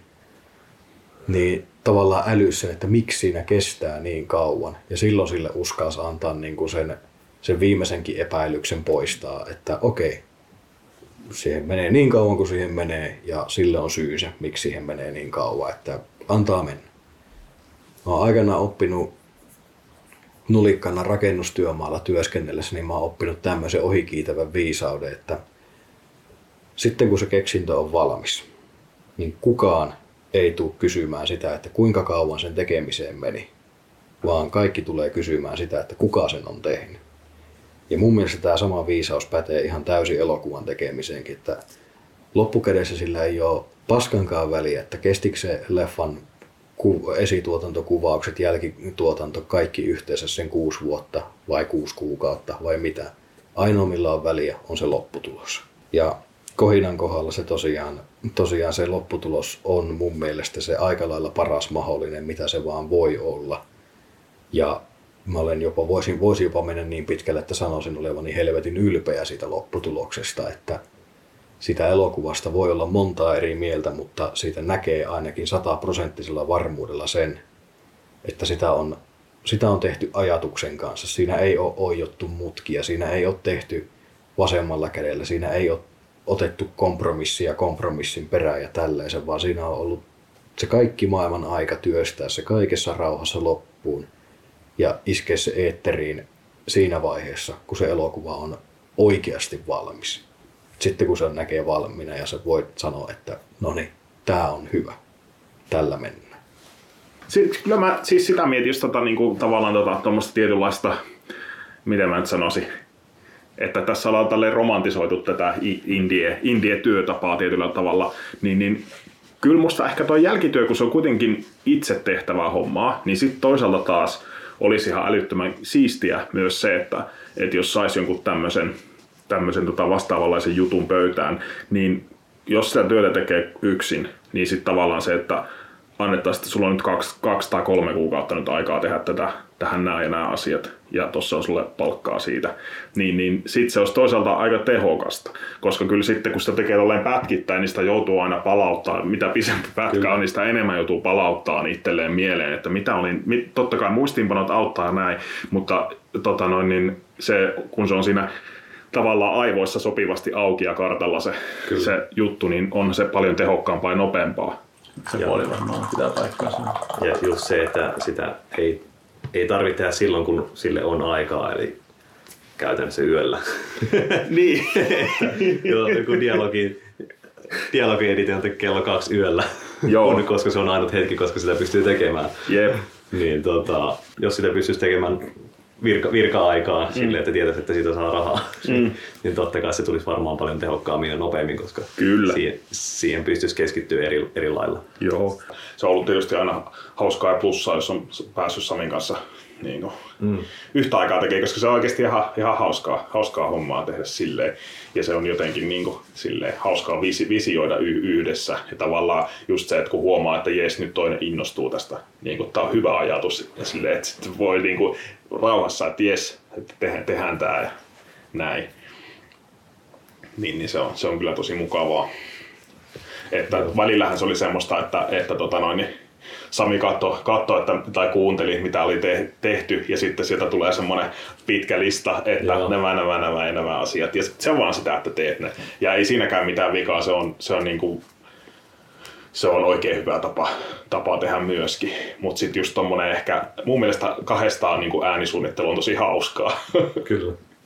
Et jos, jos tuota, no, niin sillä tavalla kemiat pelaa, että se onnistuu, niin sehän on, ihan, se on tosi, tosi hauskaa homma. Ehdottomasti. Ja tommonen tämmönen ite, iteksen, iteksen tekeminen toisaalta sitten taas, kun sitä aikaa oli, oli kuitenkin tehdä, tehdä vaikka niin kuin sitä tehtiin epämiellyttäviä aikoja, niin se kuitenkin antoi silleen vapaaksi, että pystyi kokeilemaan ihan älyttömästi kaikkea. Mm. Esimerkiksi fouleja ja muita pystyi nauhoittamaan kaikessa rauhassa ja testa- testailemaan sinne kaikille kaikkia erilaisia, mikä niin kuin istuisi hyvin ja tämmöistä, koska kuitenkin, kuitenkaan meillä ei ollut mitään niin kuin Foley Studio tai mitään tämmöistä käytössä, että ne joutui aika kotikutoisesti tekemään, niin mm. sitten taas se niin kuin antoi tosi paljon, vaati luovuutta, että pystyi tekemään sen kaiken, mitä sinne tarvittiin. Että, mutta se oli tosi, tosi mielekästä ja hauskaa hommaa sinänsä, että ja usein saa tehdä rauhassa eikä mitään kelloa vastaan. Että. Mm. No, siinä mielessä, jos kello on kaksi aamuyöltä. Se, sekin puoltaisi tavallaan sitä, että olisi kiva, kiva jos tota noin, niin pystyisi tekemään hommia silloin, kun on herännyt, koska olen huomannut iän myötä, että aika paljon tehokkaampi meininki on silloin aamulla kuin illalla. Kyllä, että varpeilla aika sippi on illalla, vaikka niinku melkein ihan sama minkälainen päivä on ollut. Itse olin käytännössä siinä 96 itse asiassa oli, oli työpäivät arkisin, että kyllä se niinku, siinä kohtaa ei onneksi vielä muksuja, muksuja olla. Että, ja iso, iso kiitos vaimolle, että niin. eli mukana käytännössä myös tässä projektissa vaikka vaan tota noin, niin isona tukena että, ja jakso kuitenkin olla siinä olla siinä mukana, vaikka itse väänteli illat sitten tätä ja aika paljon, paljon sitten tota viikonloppuja ja muuta meni, meni tämän homman parissa. Joo, kyllä se varmasti kun lähtee siinä duunia on paljon ja sitten jos tota, sitä vapaa-ajalla tekee, niin sitä huomaa, että yhtäkkiä ei kauheasti ole enää mitään muuta elämässä kuin töitä ja sitten tämmöistä projektin tekemistä. Että se jää, jää sitten tota, noin, niin se sosiaalinen elämä vähän vähemmälle siinä. Että vaikka kuinka on tota, tavallaan intohimoa ja paloa tehdä sitä sitä, niin tota, pakko siihen silti välillä ottaa etäisyyttä, koska ei se siinä kohtaa viimeistään tulee semmoinen niin sokeutuminen sille kaikelle ja loppuu ideat kesken, jos, jos ei välillä ota etäisyyttä. Perus tämmöinen tota, hyvi, hyvinvointiasia, että ei sitä ole kauhean tehokaskaan myös, jos ei tota, saa levättyä kunnolla ja, ja tota, noin, välillä vähän jutskailtua muidenkin ihmisten kuin työkavereiden ja projektikavereiden kanssa. Kyllä. Joo, ei ne yön pikkutunnit niin kuin tehokkaita tunteja ole tehdä. Niin. Silloin, toki silloin niin kuin, silloin tuli tehtyä vain sitä niin kuin suorittavaa työntä, että jotain dialogin pätkimistä ja semmoista, mikä tavallaan niin kuin pystyy tekemään jopa ilman ääniä. Sitten kaikki semmoinen kriittiset asiat ja muut, niin ei niitä pysty tekemään. Seuraavana päivänä, kun sen kuuntelee sen edellisyyden tuloksen, niin joutuu sitten tekee uudestaan. Että mm. Se on ihan turhaa siinä kohtaa tehdä mitään kriittistä. Siis muistetaan kyllä, että niin mikä työn sankari tämän elokuvan teko prosessissa on ollut Teemu Vaalaruus joka on... Siis sanoisin, että aika monelta olisi jäänyt niin kuin kesken tämä homma. Et se on vaan tavannut jonkun tyypin ja sitten me ollaan yhden kerran nähty, että äh, tehdäänkö elokuva? Joo, joo, teet siihen äänet ja silleen. Ja sitten se vaan niin venyi tällaiseksi niin vuosia kestäväksi jutuksi ja silleen ihan sama juttu, että se on tehnyt töitä ja sitten se on niin yöaikaan siellä silleen, istunut koneella ja koittanut niin saada sitä pakettia kasaan. Ja sitten siellä on toisessa päässä niin kuin minä, joka silleen muutan asioita kuukaudesta toiseen ja se niin kuin, koittaa silleen pelata sellaisella niin kuin ala, alati muuttuvalla maalla. Ja se on vain jatkanut sitä hommaa. Hmm. Ja kaikki kiteytyy siihen, että me oluthuoneella ensimmäisen kerran kohdattiin. Tässä olisi tämmöinen projekti, lähdetäänkö tekemään? Joo, lähdetään tekemään, kättä päälle. Me tavattiin oluthuoneella sitten toisen kerran. Siinä vaiheessa, kun elokuva oli täysin lopullisesti valmis. Ja siinä kohtaa me otettiin sopimuspaperit ja vedettiin nimet paperiin, että Teemu Vaalaruus tekee Kohilan äänisuunnittelun. Sillä korvauksella, mikä oltiin silloin kädenporistuksella ensimmäisenä päivänä sovittu. Kunnian mies.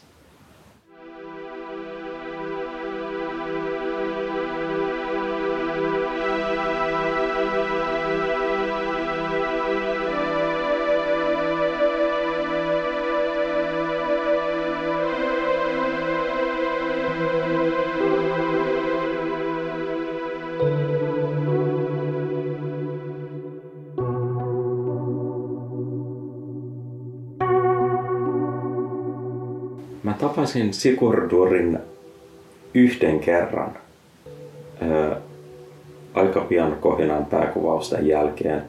Me oltiin viettämässä yhteisen ystävän luona juhannusta ja saunassa alettiin puhua niin kuin musiikista ja sitten tuli kohina esille ja jotenkin löydettiin siinä vähän yhteistä säveltä ja sitten tuli vaan semmoinen, että hei, että sä niin voisit tehdä musiikkia tähän. Sitten se on hyvä homma ja näin. Sitten se unohtui. Tai siis ei unohtunut, mä pidin sen kyllä niin kuin mielessä silleen takaraivossa, mutta et siitä asian eteen ei tehty mitään vuosiin. Ja sitten mä niin vuosia myöhemmin otin vaan yhteyttä Sikin, että joo, että hei tota, juteltiin silloin saunassa juhannuksena 2016, että niin kuin, vai 15, että tällä ja sitten se joo joo, tehdään.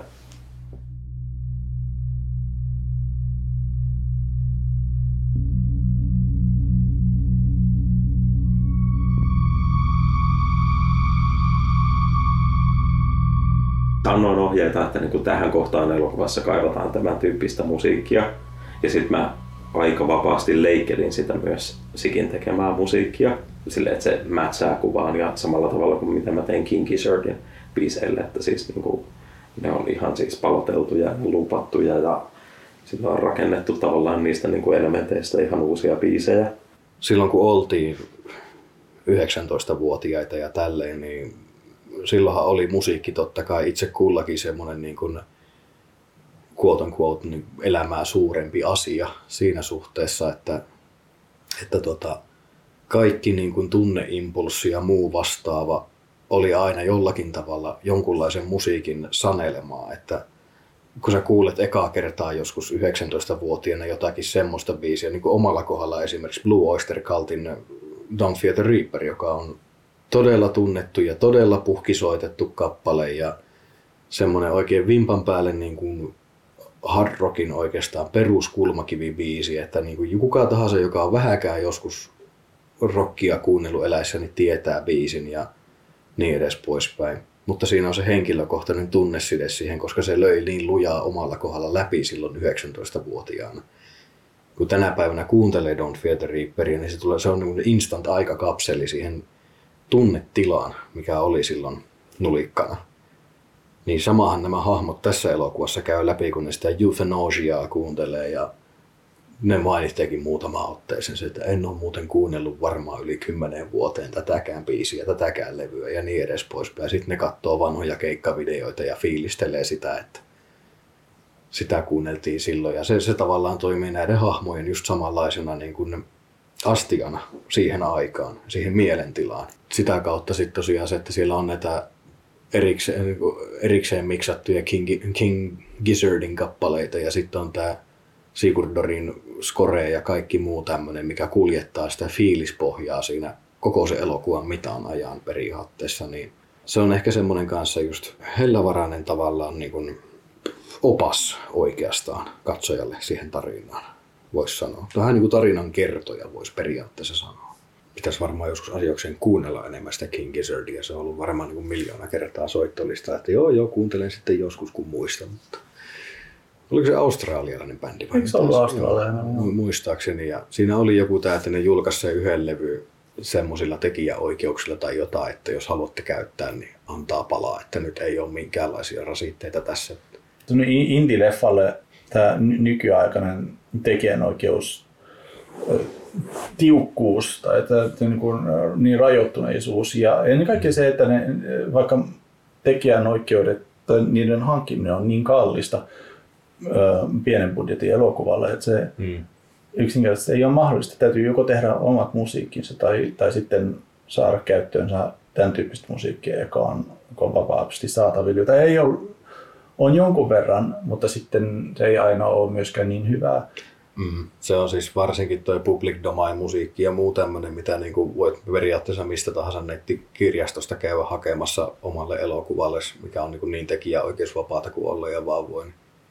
On se kyllä niin saatanan tylsääkin kuin olla ja vaan voi. Ja se vähän pilaa tunnelman niin kuin tilanteessa kuin tilanteessa, kun tunnistat, katsot jotakin leffaa, ja tunnistat biisin, että hetkinen, tämä on muuten soinut jossakin hammastahna mainoksessa tai jotain muuta vastaavaa. Että siinä mielessä tämä King Gizzardin homma on tosi kova, että noin niin kuin loistavan bändin periaatteessa musiikkia on saanut käyttää ja ennen kaikkea miksata sille omaan kuulosekseen. Koska sehän ainakin ne Euthanasia-kappaleet, jotka on siis käsittääkseni kaikki King Gizzardia ja ne on vaan Sami sitten miksaamia. Että ne ei kuulosta samalta kuin King Gizzard, vaikka ne on King Gizzard-kappaleita. Niin tuollaista tavallaan niin kuin laatikon ulkopuolella ajattelua siltä kannalta, niin se, se tukee paljon paremmin sitä elokuvaa kuin semmoinen, että ottaisi vaan jotakin, jotakin ilmaismusiikkia sille, että okei, tämä kuulostaa ihan jees hyvältä. Niin sillä mennään.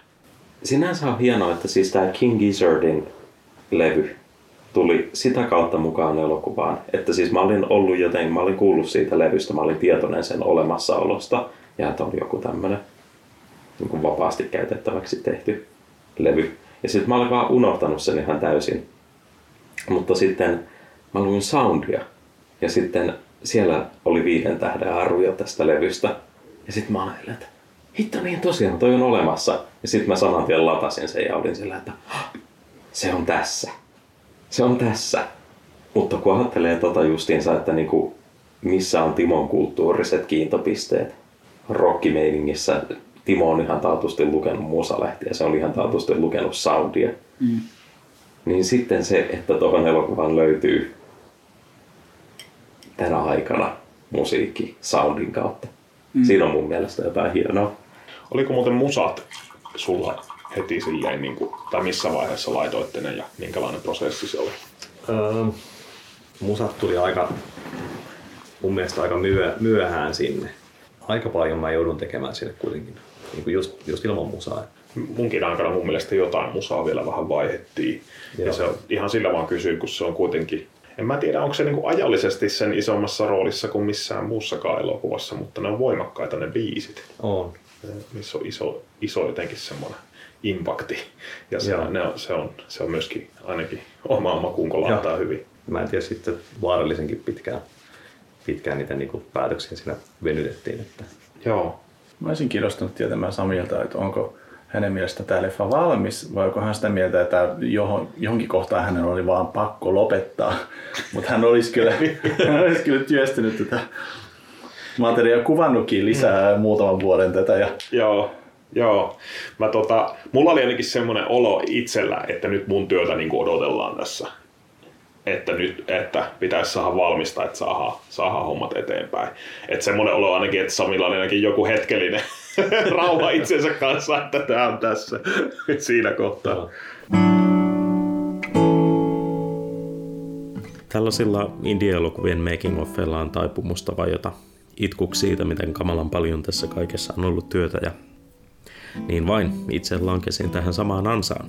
Mutta jotta ei tämä kaikki olisi pelkää nyhkytystä siitä, miten rankkaa on, kun saa tehdä sitä, mistä tykkää, niin Katsotaan yhden esimerkin kautta, mitä tämä työstämisen venyminen muun muassa toi tähän elokuvaan.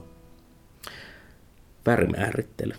Hyvin yksinkertaisesti elokuvat ei ole koskaan yli satavuotisen historiansa aikana näyttäneet niin kammottavan rumilta kuin viimeisen 10-20 vuoden aikana. Yksi syy on digitaaliset kamerat, toinen syy on digitaalinen värimäärittely ja kolmas on digitaalinen esitystekniikka. Mutta puhutaan hetki värimäärittelystä, koska sen lopputulos, jos mikä, on tässä tapauksessa seurausta siitä, että aikaa yksityiskohtien nysväämiseen todellakin oli. Ensinnäkin lähtökohta. Vaikka mä olen tehnyt värimäärittelyn aivan kaikkiin elokuviin, niin mulla ei ole ikinä ollut mitään harhakuvitelmaa siitä, että mä todella tietäisin, mitä mä teen. Ennen punaista kohinaa mä olen säätänyt elokuvieni värit todella halvalla todella vanhalla näytöllä, joka ei hyvänä aikaa ollut edes HD-näyttö. Mutta nyt mä tiesin, että Härrimaan täytyy olla korkeammalla, koska tämä elokuva oli menossa selkeästi laajempaan levitykseen kuin meidän aiemmat elokuvat.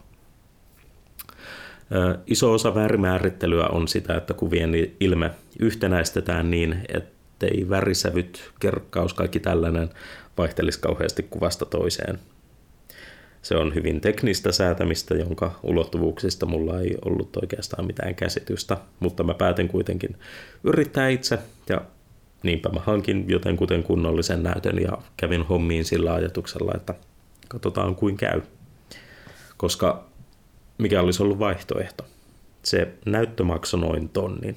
Tollasella summalla ei kauhean montaa tuntia luuhata ammattimaisessa studiossa ammattimaisen värimäärittelijän kanssa. Että siinä mielessä tämä ratkaisu oli pakon sanelemaa, mutta asiassa on myös toinen ulottuvuus. Se, että hyvin iso osa värimäärittelystä, mitä kalliissakin tuotannoissa näkee, no se on aivan hirvittävän näköistä. Liian kirkasta ennen kaikkea sillä tavalla käsitelty, että siitä näkee, että jaha, tuossa on vaalennettu tuota kohtaa ja tuota on taas tummennettu ja se kaikki on jotenkin piinallisen keinotekoisen näköistä. Etenkin jos kuvausvaiheessa on ajateltu, että kyllä tämän ilmeen saa sitten jälkikäteen mielenkiintoisen näköiseksi on menty turvallisemman kautta. Ei olla, ei olla jaksettu valaisemalla hakea sitä ilmettä. Se tuottaa kovin halvan vaikutelman. Ja oletan, että tämä on ennen kaikkea kustannus ja sitä kautta aikataulukysymys.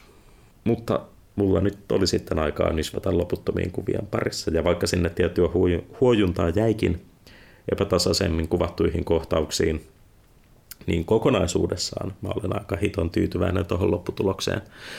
Mutta jotta tähän päästiin, se kysyy yksinkertaisesti aivan järjettömän määrän käsityönä tehtyä säätämistä. Sitä, että teki uudestaan ja uudestaan, kunnes ne kuvat näytti hyviltä. Mietti, minkä takia asiat monesti näyttää olevan päin helvettiä ja sitten koittaa tehdä toisella tavalla. Kuvaruutuja tuossa elokuvassa on reilut 130 000 ja varmasti jossain olisi ollut olemassa joku NASA-nappi, jolla tätä työtä olisi saanut jossain määrin automatisoitua, mutta käyttöohjeiden lukeminen on kamalan työlästä niin, että ruutu ruudulta ne värit piti tietysti käsin säätää. Lopputulos on mun mielestä hyvin onnistunut ja kiertää monia ongelmia, mitkä risoo mua valtavasti elokuvan katsojana. Ja oli saakeli hienoa katsoa tätä yhdeltä maan isoilta, isommista valkokankaista ja todeta, että homma toimii. Näyttää paremmalta kuin moni sadan miljoonaa suttu salaatti. Ei vilku pikselit. Ja nyt jos kuulostaa siltä, että siellä pöyry taas haukkuu muita ja nostaa itseään, niin juurikin tästä on kyse. Mä ajattelen, että Ranskassa oltiin aivan oikealla asialla 50-luvulla, kun kriitikot kävi itse tekemään elokuvia ja näki elokuvan teon yhtenä kritiikin muotona. Mä en mitenkään voi suositella kenellekään sitä, sitä tapaa, millä kohina tehtiin, mutta musta on aivan loogista, että jos me kerran mennään persaus edellä puuhun tällä tavalla, niin silloin on syytä pitää silmät auki ja katsoa, että minkälaisia uusia näkökulmia siinä voi avautua. Näissä haastatteluissakin on puhuttu paljon indie-tekemisestä ja siitä, miten se eroaa vaikkapa elokuvasäätiön rahoituksella tekemisestä, mutta loppuviimein kuitenkin olennaisempia ja ennen kaikkea mielenkiintoisempia eroja on yksinkertaisesti ne, mitä syntyy, kun tekijät on erilaisia, kun maailmankuvat on erilaisia, kun työkulttuurit on erilaisia. Nimenomaan erilaisia. Ei välttämättä parempia, ei välttämättä huonompia. Erilaisia. Ää, kun me käytiin 2016 hetket elokuvaa tekemään, se oli tähän verrattuna aivan silkkaa tanssia, koska se oli erilaista. Vaikka hetkissä oli taas omat ongelmansa, mä käsitin jo siinä kohtaa, että jokainen elokuva on omanlainen mittelönsä, jossa pitää hahmottaa, milloin täytyy antaa vähän löysää ja kuunnella, mihin se elokuva on vetämässä ja milloin taas sitten pitää itse ottaa ohjat ja vääntää sitä juttua haluamaansa suuntaan. Hyvin tärkeää on ymmärtää, miten vähän sitä lopulta tietää.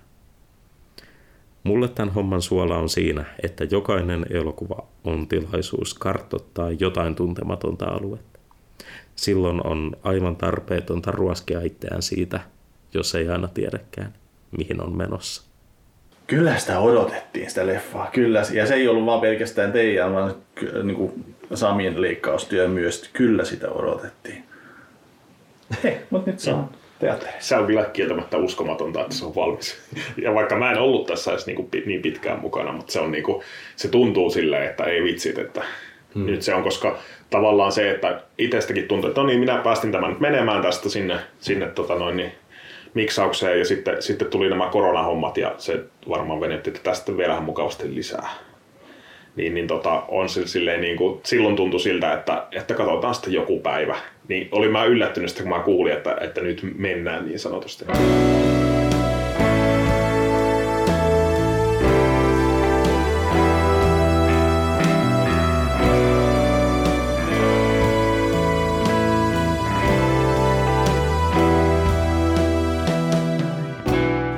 se elokuva vaan lopulta valmistui. Sitä vaan tehtiin ihan saatana kauan. Ja sitten se vaan valmistui. Mun aikakäsitykseni on kyllä niinku aivan toivoton. Mulla ei ole ikinä elämässäni ollut kalenteria. Mm. Mä en tajua ajan kulumista. Mä en tajua sitä niinku kuvauspäivän sisällä, enkä mä tajua sitä jälkituotannon aikana, kun vuodet vaihtuu toisiin. Tai vaikka tajuisinkin, niin jotenkin, en mä tiedä. Joku vaan semmonen, että no, järpäisesti vaan pusketaan eteenpäin. Että kyllä se sitten kun lopulta johonkin johtaa. Niin jossain vaiheessa ei ole enää sitten mitään, mitä vastaan puska. Niin. Siinä on ensin semmoinen, sä lähdet niinku auraamaan sellaista niinku aivan helvetin isoa kinosta. Kun sä tarpeeksi työnnät, niin se kinos pienenee koko ajan. Yhtäkkiä sä tajuat, että sun kolahan on saatana tyhjä. Mutta tavallaan huomaa myös, että koska tämä kaikki tapahtui näin hitaasti ja siitä on niin kauan aikaa, ihan jos siitäkin on niin kauan aikaa, että tämä elokuva niin kuin aivan valmistui, Mm. niin nyt on vaan ihan mahdottoman hienoa, Mm. kun tämän on saanut teattereihin. Nyt tehdään jotain podcastia ja muistellaan tästä. Kaikki on tavallaan nyt vaan bonusta. Mm, kyllä. Se, että niinku tämän saakelin niinku koronajurnutuksen keskellä voi mennä vaan silleen niinku avaamaan netin ja silleen, hei, täällä on punaisesta kohinasta yhden tähden arvia. Nyt luetaan. Se on vaan, siis ne on iloisia juttuja kaikki. Kyllä, se on kyllä. Si- kun siinä ei ole, siinä on ollut niin syvällä kiinni. Siinä, siinä, siinä on ollut niin kaikki ajatukset ja kaikki niin kuin sisäinen kuohu ja kaikki on ollut jotenkin kiinni tuossa elokuvassa joskus. Ja sitten vaan tässä niin kuin, sitä on tehty ja sitten se tavallaan haalistuu ja sitten vaan jää se elokuva ja sitten Mm. jää kaikki nämä ihmiset ja jää muistot Mm. ja se on vaan kiva juttu. Se on. Mä oon itse, sa- lähdetään? mä oon itse sanonut, että toi, niin kuin, en olisi välttämättä uskaltanut lähteä ohjaan itse Mm. koko pitkää leffaa, jos, jos ei olisi näin pienellä porukalla saanut ja noin vierestä katsoa sitä, että mitä se ohjaajan duuni on tai mitä se on, kun sä Niin. pistät sen elokuvan kasaan, niin toi, mä oon siitä kiitollinen Samille ainakin. Kaikki on sitä samaa kuplaa edelleenkin, että se oli, se oli niin siistiä aikaa. Että... Tämä on yksi ja harvoja produktioita, missä kun se koko työryhmä tavalla tai toisella on seurannut sitten siviilielämän puolelle. Et kyllähän aina niin kun tekee elokuvaa ja uusien ihmisten kanssa varsinkin ja tälleen tutustuu uuteen porukkaan ja tälleen, niin tulee kaverisuhteita ja muuta vastaavaa. Mutta se, että mitenkä niin tavallaan elokuvan tekijäporukasta tulikin kaveriporukka, joka tekee elokuvaa. Et se oli jännä tämmöinen jännä tämmöinen tota evoluutio, mikä sinne käytiin läpi sen kuuden vuoden aikana. Ja jatkettiin just se, että istumalla elokuvat trivioissa ja, ja pubivisoissa ja käymällä elokuvamaratoneissa pälkäneillä ja kaikkea tämmöistä. Tehtiin kaikkea vastaavaa sitten. Että se jossakin kohtaa vähän niin kuin unohtukin ylipäätään se, että me ollaan niin kuin lähetty siitä porukasta, joka teki joskus elokuvan. Vaan sitten se oli vaan se kaveriporukka, jolla on, jotka ovat joskus tehneet elokuvan yhdessä. kun mä oon puhunut punaisesta kohinasta missä tahansa tilanteessa.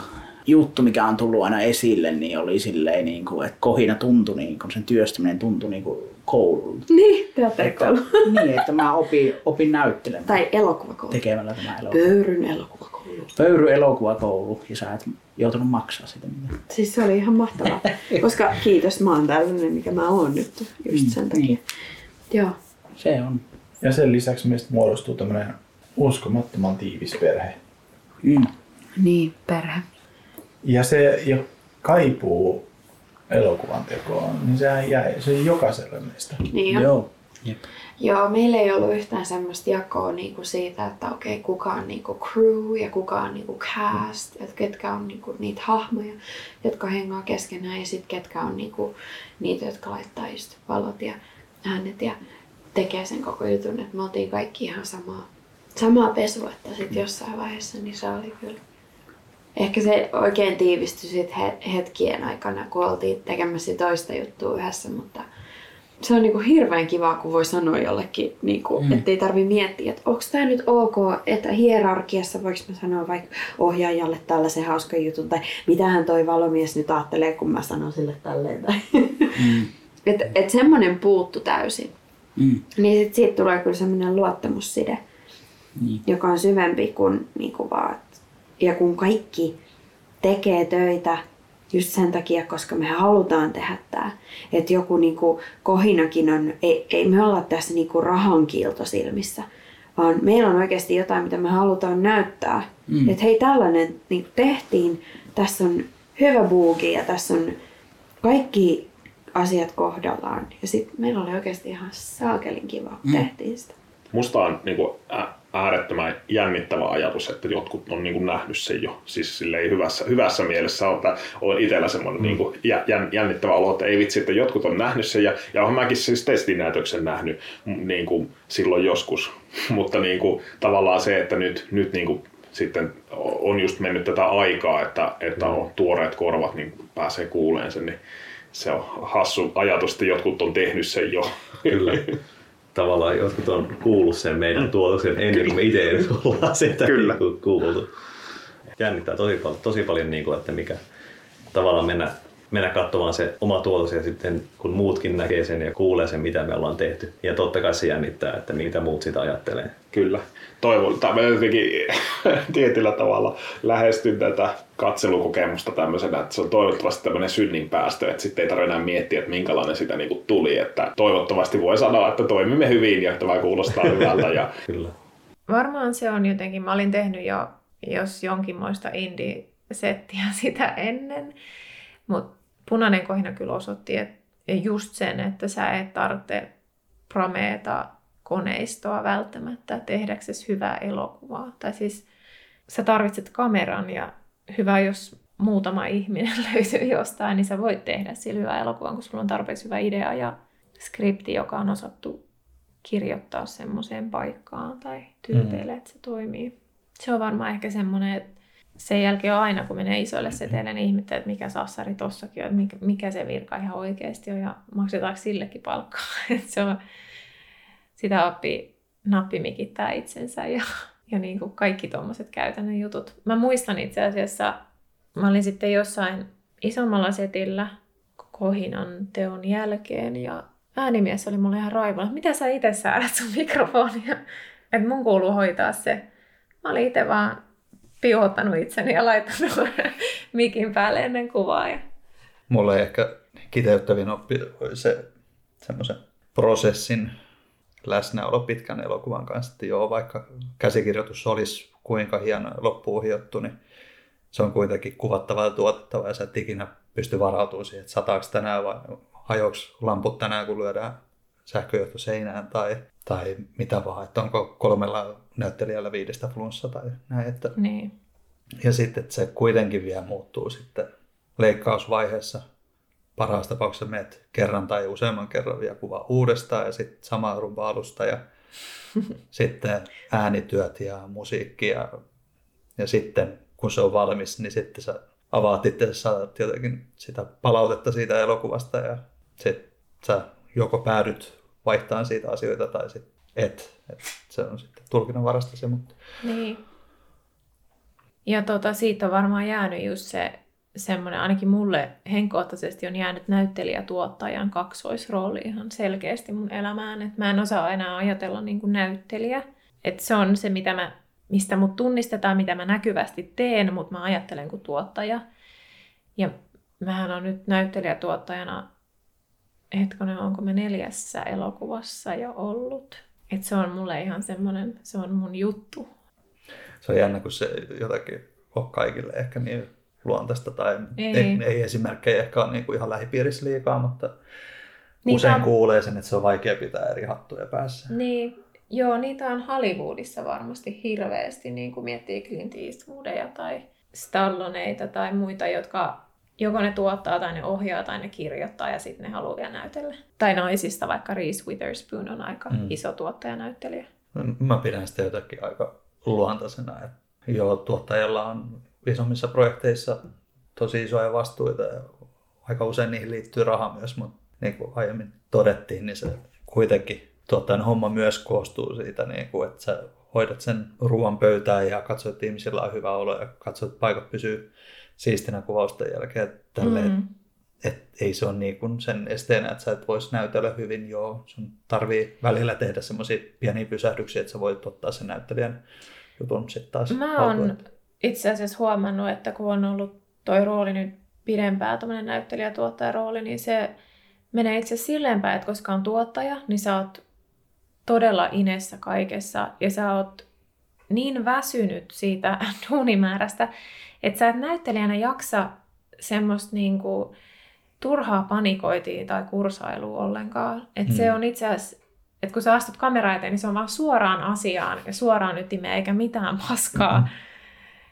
Joskus mä mietin, että apua kärsiikö tämä mun näytteleminen tästä, että mä säädän kaikkea muuta, vien roskia, vien roskia ja itken jotain Mm.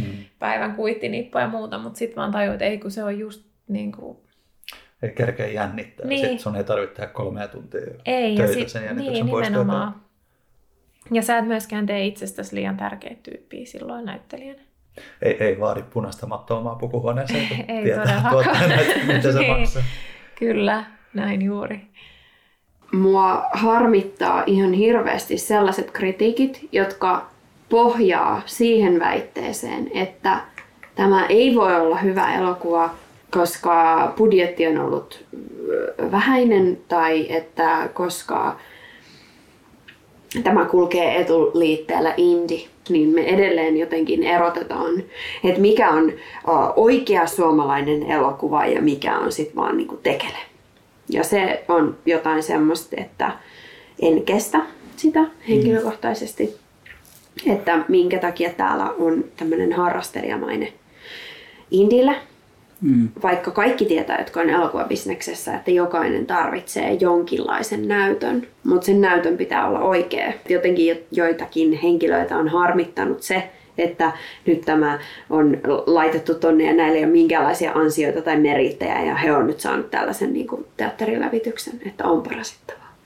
Niin se, niin kuin, se kyllä tuppaa ärsyttämään. Niin. Mut se, mistä mä taas pidän, on se, että tämä on saanut arvostelussa yhdestä viiteen tähteen. Ja itse asiassa kaikki muu, mahdolliset tähdet, eli Mm. mm. meillä on tähtien täyskäsi tälle leffalle, mikä osoittaa, että riippuen katsojasta, niin tästä voi tykätä hyvin vähän tai vähän tai keskivertaisesti tai aika paljon tai tosi tosi paljon. Mm.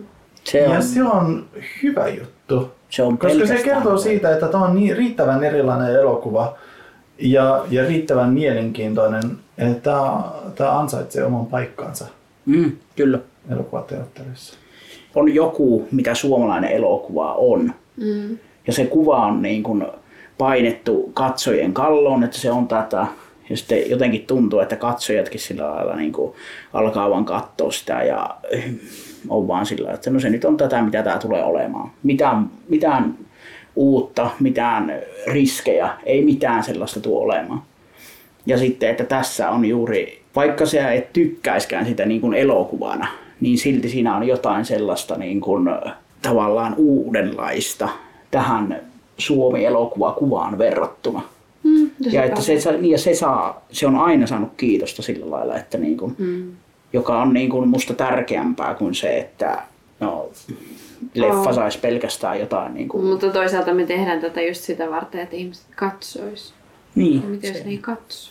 Koska joku on teilannut sen vaikka, että tämä nyt on tällainen. Kaikkihan hyötyy siitä, että, että elokuva on moninainen ja elokuva Mm. skene on moninainen ja että on indie-tuotantoja. Tämä on niin pieni maa. On, mutta meillä olisi mahdollisuuksia On parantaa. mahdollisuuksia.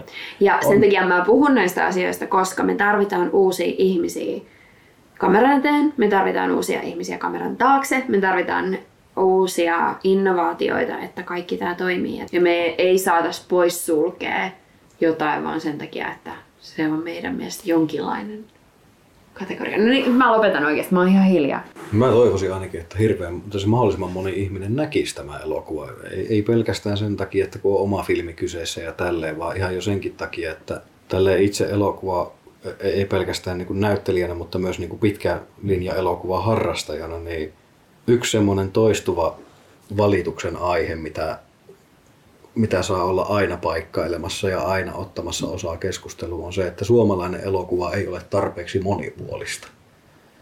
Että suomalainen elokuva on helvetin tylsää, että siinä on tasan tarkkaan se yksi kaava, millä mennään eteenpäin, tai hyvällä tuurilla kaksi, jos mennään menneisyyteen, ja ne kaikki on enemmän tai vähemmän samanlaisia. Ja tämä on mun mielestä semmoinen saatanallinen harhakuvitelma, joka tietysti osittain johtuu siitä, että viimeisen 20 vuotta suomalainen elokuva on pyrkinyt olemaan no, ymmärrettävistä syistä bisnestä. Että niin kuin, tällä kumminkin niin olisi tarkoitus, että elokuvalla eläisi hyvin, hyvin mahdollisimman moni ihminen, mitä alalla on töissä ja tällä. Ja se on aikamoinen, aikamoinen määrä porukkaa, jotka joutuu elantonsa elokuvasta hakemaan. Niin kyllä mä ymmärrän ihan täysin sen, että halutaan myös sitten tehdä filmejä, jotka maksaa itsensä takaisin mielellään korkojen kerran, että se on bisneksenä kannattavaa. Mutta niin tosiaan tämä on ikävä kyllä luonut sit se harhakuvitelma myös siitä, että kaikki suomalaiset elokuvat on samanlaisia koska siis suuri, suurin osa mainstream-elokuvasta on samanlaista, juurikin tästä edellä mainitusta syystä johtuen. Ja siinä suhteessa itsenäinen elokuva on mielenkiintoisessa kantimissa ollut Suomessa nyt tässä jo hetkisen aikaa, että siellä on kokonainen kenttä tuoretta ajattelumallia ja laatikon ulkopuolelta katselua ja muuta vastaavaa tämmöistä, että uskalletaan tehdä, kun siinä ei tarvitse kiinnittää omaa, omaa kotitaloa pankkilainaa, että saat rahoitettua jonkun elokuvan tai tälleisen, vaan ne voi tehdä sille inhimillisellä järkevällä budjetilla ja se, että käytetään sitä aikaa resurssina, niin silloin saadaan tehtyä tämmöisiä punaisen kohinan tyylisiä elokuvia, jotka on sitten oikeasti persoonallisia, erilaisia ja semmoisia, mitkä ehkä niinku haastaa katsojaa enemmän kuin joku luokkakokous tai muu vastaava tämmöinen, mitä nyt mainstreamissa onkaan. Siinä suhteessa pelkästään jo sen takia toivoisi, että mahdollisimman moni näkisi tämä elokuva, että se herättäisi ihmisissä ajatuksia sitä kotimaisen elokuvan periaatteessa tällä hetkellä vielä aika hiljaisella, liekillä palavasta kentästä, että se, että elokuva on suomalainen, niin se ei tarkoita sitä, että se on aina samanlainen. Yhtä mitä, yhtä mitä kanssa haen tuolla on se, että ihmiset uskaltaisi lähteä pois mukavuusalueelta siinä suhteessa, että jos jos sä oot tottunut kahtomaan, jos sä tykkäät kahtoa luokkakokouksia ja muita vastaavia tämmöisiä elokuvia, mitkä ei niin kuin haasta katsojaa loppujen lopuksi, vaan että ne on viidettä ja helppoa, helppoa paremman termin puutteessa kulutustavaraa. Niin se on ihan fine. Okei, okay, sä tykkäät semmosesta. Ei, ei se väärin ole. Mieltymyksensä kullakin ja muuta vastaavaa, mutta se, että uskaltaa välillä kahtoo jotakin semmoista elokuvaa, mikä on ihan täysin vastapalloon niin kuin se, minkä on tottunut. Että joutuu vähän niin kuin hetken aikaa, Punainen kohinakin on ollut suhteellisen lyhyt elokuva silleen, että se on tunti 25, kun se on pitkä. Että niin kuin inhimillisen mittainen siinä suhteessa.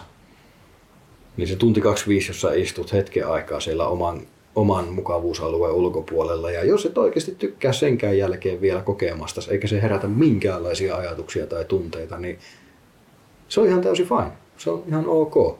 Se, että jos ei anna edes mahdollisuutta periaatteessa itselleen, itselleen tota, kokea jotakin semmoista, mihinkä ei ole tottunut, niin se on vähän, en nyt sano surullista, mutta sääli omalla tavallaan se on vähän niin kuin se Timo syömässä sitä makaronilaatikkoa. Että se on saatana kymmenen vuotta syönyt sitä yhtä ja ainoata makaronilaatikkoa, koska se ei osaa tehdä mitään muuta. Ja todennäköisesti se ei ole tästä syystä johtuen yrittänytkään tehdä mitään muuta. Että se niin kuin varmasti on ihan hyvä safka ja osaa tehdä se hyvin, ei siinä mitään, mutta kannattaa, kannattaa kokeilla uusia asioita, kannattaa vähän haastaa itseänsä. Mähän kohtelin silloin, kun Kohina oli vielä työnimellä vuodet, niin tätä niin kuin ihan täysin draamana. Ja sitä mä oon aina jotenkin ajatellut, että edelleenkin vaikka tämä on thrilleri, niin oikeasti tämä on tarina ihmisistä, niiden mm. suhteista ja siitä, mitä tapahtuu. Ja kaikki se, mitä tuossa niin kuin lopussakin tapahtuu, on loppuviimeksi vaan niin kuin, että miten ihmiset jatkaa elämää. Et tuntuu, että kriitikotkin on ollut osin pettyneitä, että miksi ei tässä nyt tullut semmoista splatter loppuun ja mm. nyt olisi pitänyt tulla joku hirveä revenge story ja niin kuin näin. Niin ja kumpi tavallaan on jollain tavalla kiinni elämässä enemmän se, että no varmaan Timo siinä tarttuisi johonkin isänsä vanha haulikko ja jotain. Vai sitten se, että se on niin kuin jotenkin sillä tavalla kuitenkin teoissaan hiljaa, että se jää semmoiseen niin kuin, niihin kasetteihin ja tällaiseen suuren manifestin julistamiseen ja sitten hiljaa todennäköisesti tappaa itsensä jonnekin kaikessa hiljaisuudessa. Niin että kumpaa tapahtuu enemmän. Mm. Ne, jotka lähtee hiljaa täältä niin tuollaisesta tilanteesta, niin niille ei ole ännetty ääntä. Että se on joku semmoinen, että sitä ei olla puhuttu, sitä ei ole keskusteltu. Että aina on kyllä niitä leffoja, jossa päättyy johonkin semmoiseen välien selvitteluun, ammuskeluun, tuollaiseen niin kuin suureen rikokseen. Mutta sitten ne, jotka on vaan sellaista, että no, mä lähden haistakaa vittu. Niin, niin. ei niitä ole monta. Ja sellaistahan elämä on, kun mm. kaikki niin kuin jää aina auki se on jäänyt mulle ikuisesti kummittelemaan mieleen tämä J.P. Repliikki, että tyttö oli ihan yhtä hämmentynyt kaikesta niin kuin mekin. Et se tosiaan kuvastaa mun mielestä aika hyvin sitä, sitä että miten nämä hahmot kokee tämän Timon viimeisen kujeen niinkin sanoakseni, että tota, kukaan ei oikean, oikeastaan osaa sanoa, että niin kuin miksi ja mitä tässä tapahtuu ylipäätään, mutta kaikki tietää, että nyt on tapahtunut jotakin semmoista, mikä on muuttanut heitä kaikkia jollakin tavalla ja siitä jää se tietynlainen kummittelu päälle sitten. Se on totta, että tästä leffasta on puhuttu thrillerinä, ja, ja, mutta se on myös mysteeri. Siinä on tavallaan mysteeri sen elokuvan aikana, että mikä on tämä tausta, mikä on tämä taustatarina, joka, niin, että mikä täällä on taustalla ja sitten oikeastaan, ja mitä sitten loppujen lopuksi on tapahtunut, niin kukaan ei oikeastaan tiedä. Joo, ja siinähän se on just, että sitten kun se kupletin juoni alkaa siinä tosiaan vähän paljastumaan ja tällaisen ja Timonkin motiivit rupeaa käymään ilmi ja vastaavaa, niin se, se on mun mielestä yksi tämä elokuva hienoimpia puolia, että, että kun Timo sitten paljastaa näitä omia ajatuksia ja omia suhtautumisia, että miksi, miksi hän on tehnyt jotakin tämmöistä ja tällaisen, niin loppujen lopuksi siltä, siltäkin touhulta vedetään tietyllä tapaa mattojalkojen alta. Juurikin viitaten tuohon JP-repliikkiin, että siinä, että just kun katsoja luulee, että okei, tässä oli kyse tämmöisestä, niin loppujen lopuksi käy ilmi, että ei se tainukkaan olla tämmöistä. Siinä joutuu vähän väkipakolla miettimään, että, että mikä se todellinen tarkoitusperä tällä kaikella sitten loppukädessä oli, vaikka sen pitäisi olla periaatteessa niin selkeää kuin olla ja vaan voi. Et siinä mielessä nämä on just tämmöisiä pieniä elementtejä, mitkä jättää sitten tämän elokuvan kummittelemaan tavallaan siitä jälkijunassa, että tämä on semmoinen filmi, että hyvällä tuurilla katsojat jää sitä miettimään niin paljon, että ne saattaa katsoa se uudestaan jopa niin kuin vuoden sisällä ensikatselusta, että se kestää sen katselun sitten. Joo, tämä leffa ei, ei tarjoa mitään valmiita tulkintoja, ei edes, ei edes niin paria mahdollista tulkintaa, vaan, vaan tota, jokainen katsoja saa itse muodostaa omansa. Joo, ja siis mistä mä itse tykkään tässä elokuvassa suunnattoman paljon on se, että vaikka tämä ei tarjoile valmista pakettia ja vastauksia ja tällaisen, niin että tämä jättää tosiaan asioita jonkun verran auki, niin tämä ei jätä niitä auki silleen niin kuin silleen vittumaisen epätulkinnanvaraisuuksien kanssa, että sun pitää niinku ruveta miettimään jotakin verhojen väriä tai, tai miksi, miksi siinä yhdessä kohtauksessa ovi on auki tai miksi tuolla oli tämmöinen paita siinä kohtauksessa. Se on ihan täyttä, niin san, sanalla sanoen mun mielestä ihan täyttä paskaa tuommoinen elokuvan tekeminen, että kikkaillaan tahallaan katsojalla, koska voidaan kikkailla. Se on ihme satulahaistelua, mikä ei niin kuin pal- oikein palvele ketään mun mielestä. Se, että ei anneta valmiita vastauksia, ei aina tarkoita sitä, että pitää olla niin ultramystinen, että missään ei ole oikein mitään tolkkua. Periaatteessa, vaikka se on mysteeri, niin se ei ole mikään yliluonnollinen mysteeri tai semmoinen, että, että sun, sä oikeastaan haluaisit tietää, mitä siinä on käynyt. Se on paljon kiehtovampaa, että sä jäät miettimään sitä, että mitä sille hahmolle nyt todellisuudessa tapahtui. Ja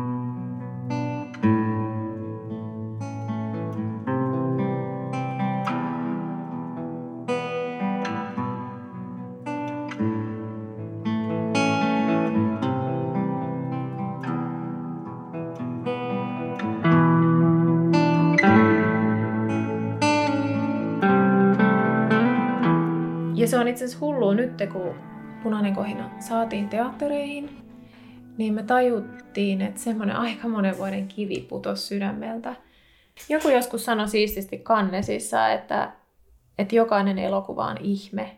Ja se Mhm. ihan konkreettisesti tarkoitti se tyyppi sitä, koska tota noin, niin se on yllättävän pieni ratio, mitä tulee Mhm. valmiiksi. Ja kun me saatiin se teattereihin, niin tuntuuhan se hyvältä. Niin kuin mä just sanoin, niin kivi putos sydämeltä. Että nyt se on ulkona, kävi miten kävi. Totta kai me halutaan, että käy hyvin ja me tehdään kaikkemme sen eteen, että käy hyvin, mutta se oli niin kuin jo saavutus itsessään, että se on ulkona ihmisten nähtävissä. Kun se päätettiin tosiaan laittaa vuosi sitten jo teatteriin ja jouduttiin vielä sitten ottaa se ekstra vuosi, vaikka matskut oli valmiina, niin, Niin. niin se söi niin kuin kaksi verran. Tämä korona-aika oli ehkä, monet sanoisivat, että kamalin aika laittaa elokuvat teattereihin, mutta mä, mä koen, että se on just oikein meille. Et me ollaan tehty kaikki eri lailla, niin meidän pitää jatkaa sitä linjaa. Ja me ollaan pieni projekti, niin me voidaan tehdä se. Mm. Me ei voida kuitenkaan taistella markkinoinnin suuruudella niin kuin isojen leffojen kanssa, niin me voidaan tehdä just niitä juttuja, mitä ne ei voi niin kuin puskea outoon paikkaan ja aikaan. Ja me tullaan tekemään sillä voittoa joka tapauksessa, koska hirveästi ei ole kuitenkaan sitä budjettia mennyt silloin aikoinaan. Totta kai siis aikakin pitää laskea resurssina, mitä on kulutettu. Niin, että tällä leffalla on niin kuin vuosi edessä Mm. reippaasti enemmän kuin takana, että Joo, sen ehkä voi löytää moneen kertaan, koska se on ajaton ja just vähän artsimpi ja haasteellisempi, niin ihmiset saattaa jopa palata niin kuin uudelleen ja uudelleen sen äärelle, että ei ehkä samalla tavalla toi mainstream-kura vedä puolensa. Niin, se on punaisessa kohinassa on edellytykset kulttielokuvalle just se, että se löytää uusia yleisöis- yleisöjä oudoista paikoista, outoihin aikoihin. Sä et ikinä tiedä, mihin se kolahtaa yhtäkkiä ja missä se lähtee vetää. Ja tuntuu, että tämä teatterikierroskin on jo nyt osoittanut, että kummallisissa pikkukylissä mm. se on, tota, tai ei kummallisissa kylissä, mutta semmoinen, että me ei odotettu ollenkaan, että Mm. jotkut tietyt paikat vetääkin sitten yhtäkkiä. Et se on jo nyt aika ennalta arvaamaton ja, ja se on nä- näkynyt myös arvosteluissa, että alkuun tuli muutama, tuli yhden tähden arvostelusta, on tullut yksi kahden tähden jossain vaiheessa, mutta itse asiassa sitten paljon tuli kolmen puolen viiden tähden Mm. arvosteluita, niin ne oli aika silleen, ei osannut odottaa mitään ja sitten se oli hauska nähdä, että Se on tosi vaikea elokuva jotenkin markkinoida ja saattaa ihmisten eteen, mutta On. sit ne, jotka siitä tykkää, niin tuntuu, että tykkää todella paljon, mikä tekee just oikeutusta tuolle Mm. tulokselle. Miltä se on tuntunut, kun ihmiset on ollut siellä, Jumala, kekka, sä vedit hyvin. Koska tää on niinku yksi sellainen hetki, missä sä oot päässyt oikeasti loistaa. Mm. Tiedätkö sä? Tiedän. Tiedän hyvinkin. Tää on niinku Niin. Jari Mannisen hetki. Niin, siis se on tota... Kyllä mä niinku tota, kun tää tuli niinku ensi iltaan sillä lailla niinku ensimmäiset teatterit nyt tiesi, että nyt se on perjantai, kun se on. Ja sitten mä soitin mun äidille, joka on aina ollut sillä niinku tukia sillä lailla, että niinku kuulen aina juttuja, että niinku vanhemmat saattaa olla vähän silleen, että ei mitä sä mene oikeasti töihin, mutta mun äiti on ollut aina sillä lailla, että teet, teet tota, joo joo, kuulostaa hienolta ja mä oon vienyt sen katsoa jotain Pani the Killer ja tälleen niin kuin kaikkia tollaisia juttuja. Ja sitten se, mä soitin sille ja sanoin vaan, että, niin kuin, että joo, että nyt se leffa tuli niin kuin ensi ja suoraan sanoin se, että tuntui tavallaan siltä, että tässä nyt oli ensimmäistä kertaa niin kuin oikeasti sillä niin kuin merkityksellinen juttu, mitä on elämässään tehnyt. Että niin kuin jotenkin niin, juttu, missä voi olla niin kuin ikuisesti ylpeä. Sillä lailla, että jos mä niin kuin kuolen huomenna, niin mä oon ainakin tehnyt tämän jutun. Että musta on jäänyt jotain sellaista niin kuin jälkeen, mikä on niin kuin merkittävä ja hieno. Että niin kuin, kyllä se on niin kuin, tunnen olevani etuoikeuden, että voin olla Timo. Kuitenkin niin kuin ajattelee, että niin vähän näyttelijöitä pääsee oikeasti näyttää itteensä noin niin kuin monisyisesti ja sitten Mm. sä. Sepä se näyttelemisessä ja elokuvan tekemisessä ja kaikessa taiteen tekemisessäkin niin kun jollain tavalla pitäisi olla myös jollain tavalla armollinen siitä, että kun ollaan tässäkin puhuttu siitä, että niin kuin, miten hankala se on päässä saada itseään niin kuin esiin ja kaikkea tätä niin kuin tällaista. Mm. Mutta sitten muistaa myös se, että niin kuin on niin paljon ihmisiä, jotka ei pääse ikinä tekemään, koska se on helvetin hankalaa. Niin Se on. tavallaan kuinka paljon se on jo, että saa itsensä johonkin tollaisen. Eli tavallaan vaikka se tuntuu sellaiselta, että meidän elokuvat, indie-elokuvat ja kaikki tämä on niin kuin, se on niin kuin tuolla jotenkin alhaalla ja tällaista niin kuin näin, niin kuinka helvetin hienoa se myös on, että, tai siis kuinka hienoa se on, että me, just me ollaan tehty ne. Tavallaan, että sekään ei ole sana, mutta selvä. Se on jo suuri asia.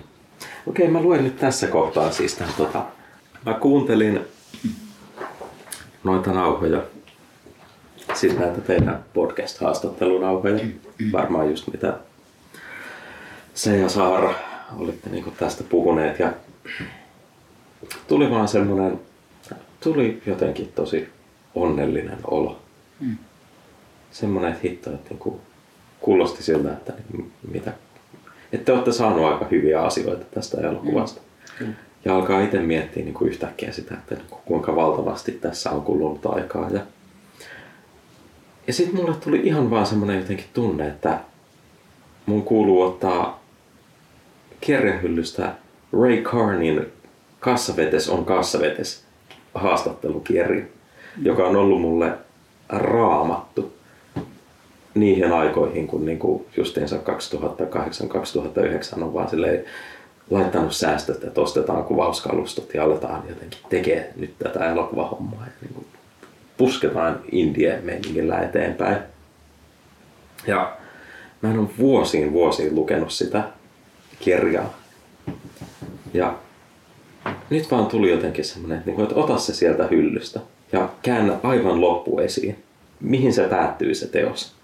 Ja siis John Cassavetes, joka niin kuin, no, amerikkalaisen niin kuin aidosti todella riippumattoman elokuvan edelläkävijä. Ollut semmoinen aidosti oman tiensä kulkija ja ollut silleen esikuva itselle. Ja tässä on se, mitä se niin kuin elämänsä viimeisenä vuosina puhuu. Hän summas omaa suhdettaan elokuvaan ja mitä se on merkinnyt sille sen elämän aikana. Ja mä suomensin tänä aamulla tämän tuossa tota, pätkän tästä seuraavasti. Minä rakastan elokuviani. Ne ovat kaikkea sitä, mitä lapseni ovat, kaikkea sitä, mitä perheeni on, kaikkea sitä, mitä minä olen, kaikkea mitä vaimoni on, kaikkea mitä minä näen ystävissäni. Kyllä, minä rakastan näitä elokuvia. Ne ovat rehellisiä elokuvia. Ovatko ne sitten hyviä vai huonoja elokuvia, se on kokonaan toinen juttu, mutta ainakin ne ovat elokuvia, jotka puhuvat siitä, mitä minä tiedän. Meillä on hulluuteen asti menevä pakkomielle välittää jotakin, mitä meidän on vaikea ilmaista omassa elämässämme. Pidän siitä, kun saan kaivautua syvälle siihen, miten asiat ovat, ja saan tehdä sen toisten ihmisten kautta. Ihmisten, jotka haluavat tehdä sen yhdessä minun kanssani. Minun mielestäni taiteilijoina meidän tulee kokeilla paljon erilaisia asioita, mutta aivan ennen kaikkea meidän pitää uskaltaa epäonnistua. Elokuvan parissa on helppo epäonnistua, jos ihmiseltä puuttuu lahjoja, jos hän on liian nöyrä, jos häneltä puuttuu raivokkuutta. Ne, jotka saavat asioita aikaiseksi, eivät jää kyselemään lupaa keneltäkään, vaan syöksyvät työhönsä.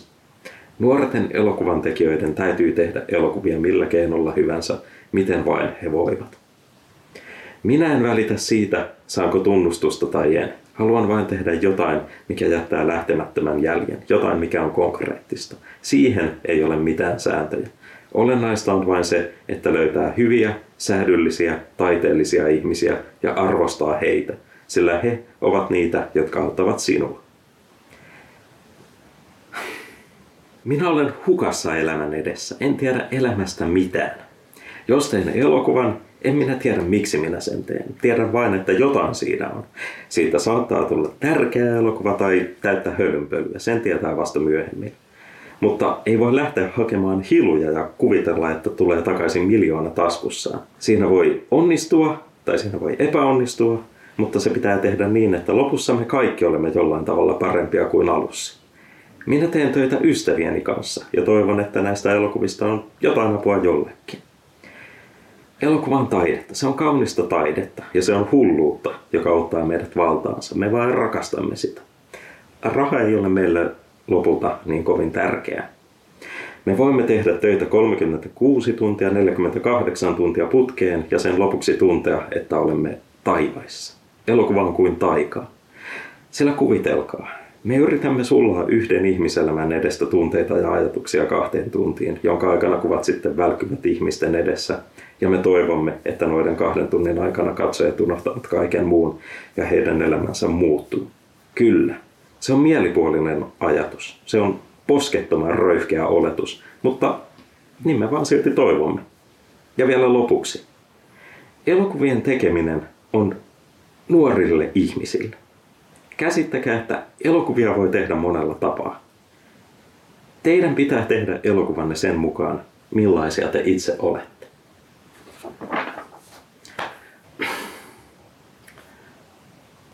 Tämä kaikki olisi voinut mennä aivan vituiksi.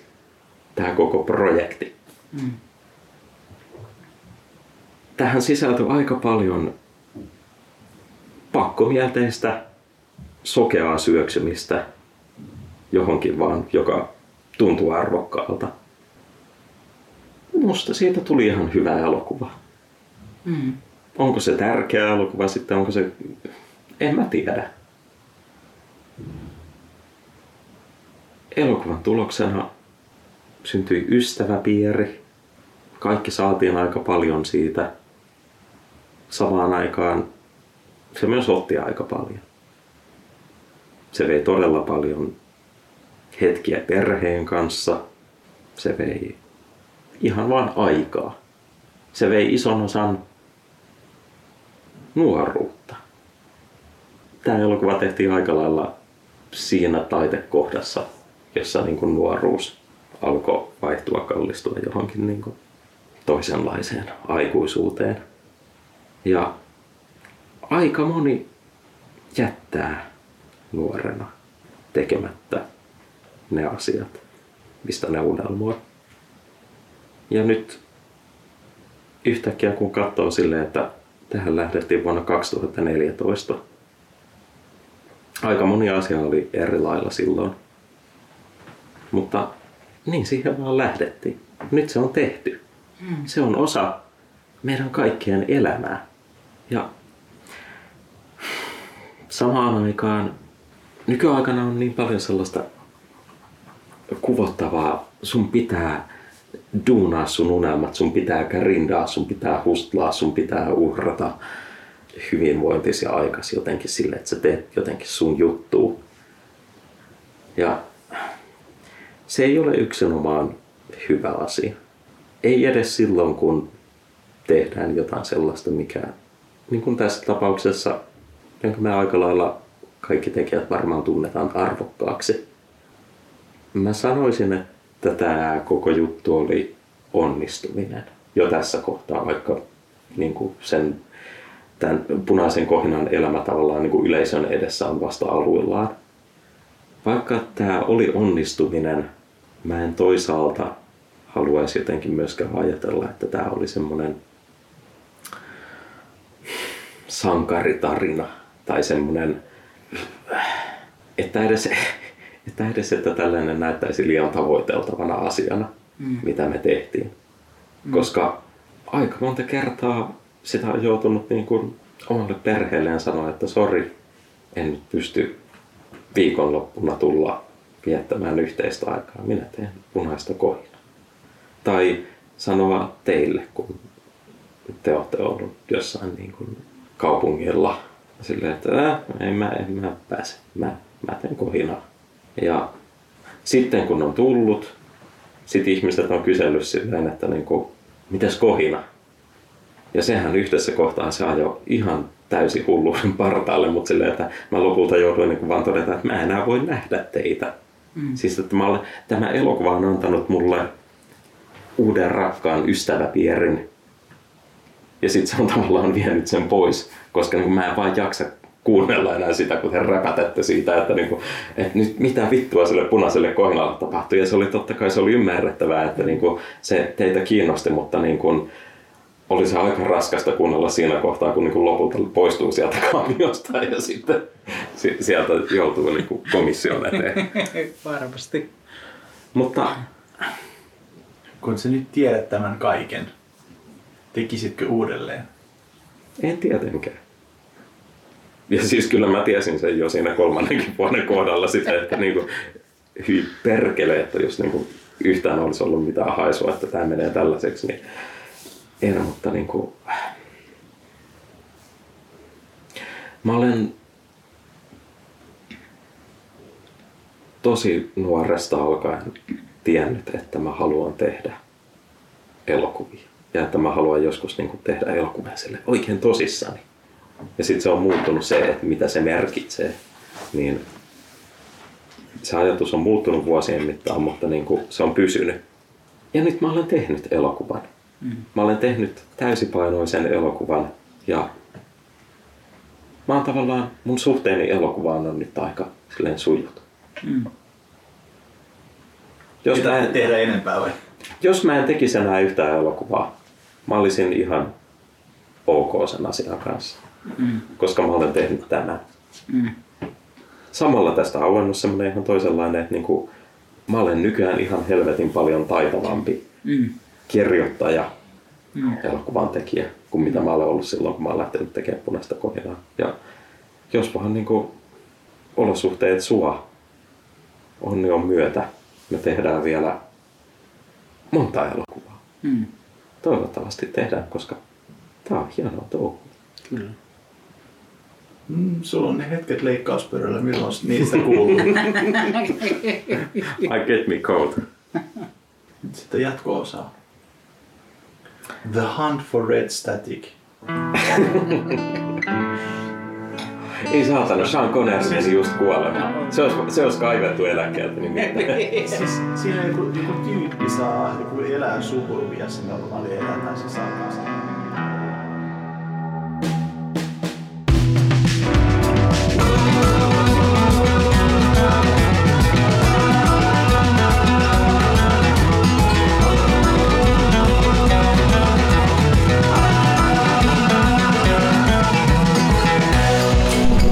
Kylä muuttuu ympäriltä tällaiseksi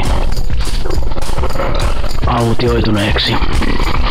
Ja ei tää ihan niinku puhtaasti ole myöskään mikään negatiivinen juttu, sillä pakko se on sanoa, että jotenkin se, se taide ja se oikeasti se oman sisimmän siirtäminen niihin taideteoksiin, niin se jotenkin onnistuu parhaiten silloin, kun on niin kuin oma rauha. Ja on sellaista niin kuin vastatuulta, sellaista, sellaista, sellaista pientä epätoivoa, joka nakertaa koko ajan ja tien pää lähestyy. Tien pää lähestyy. Tien pää lähestyy.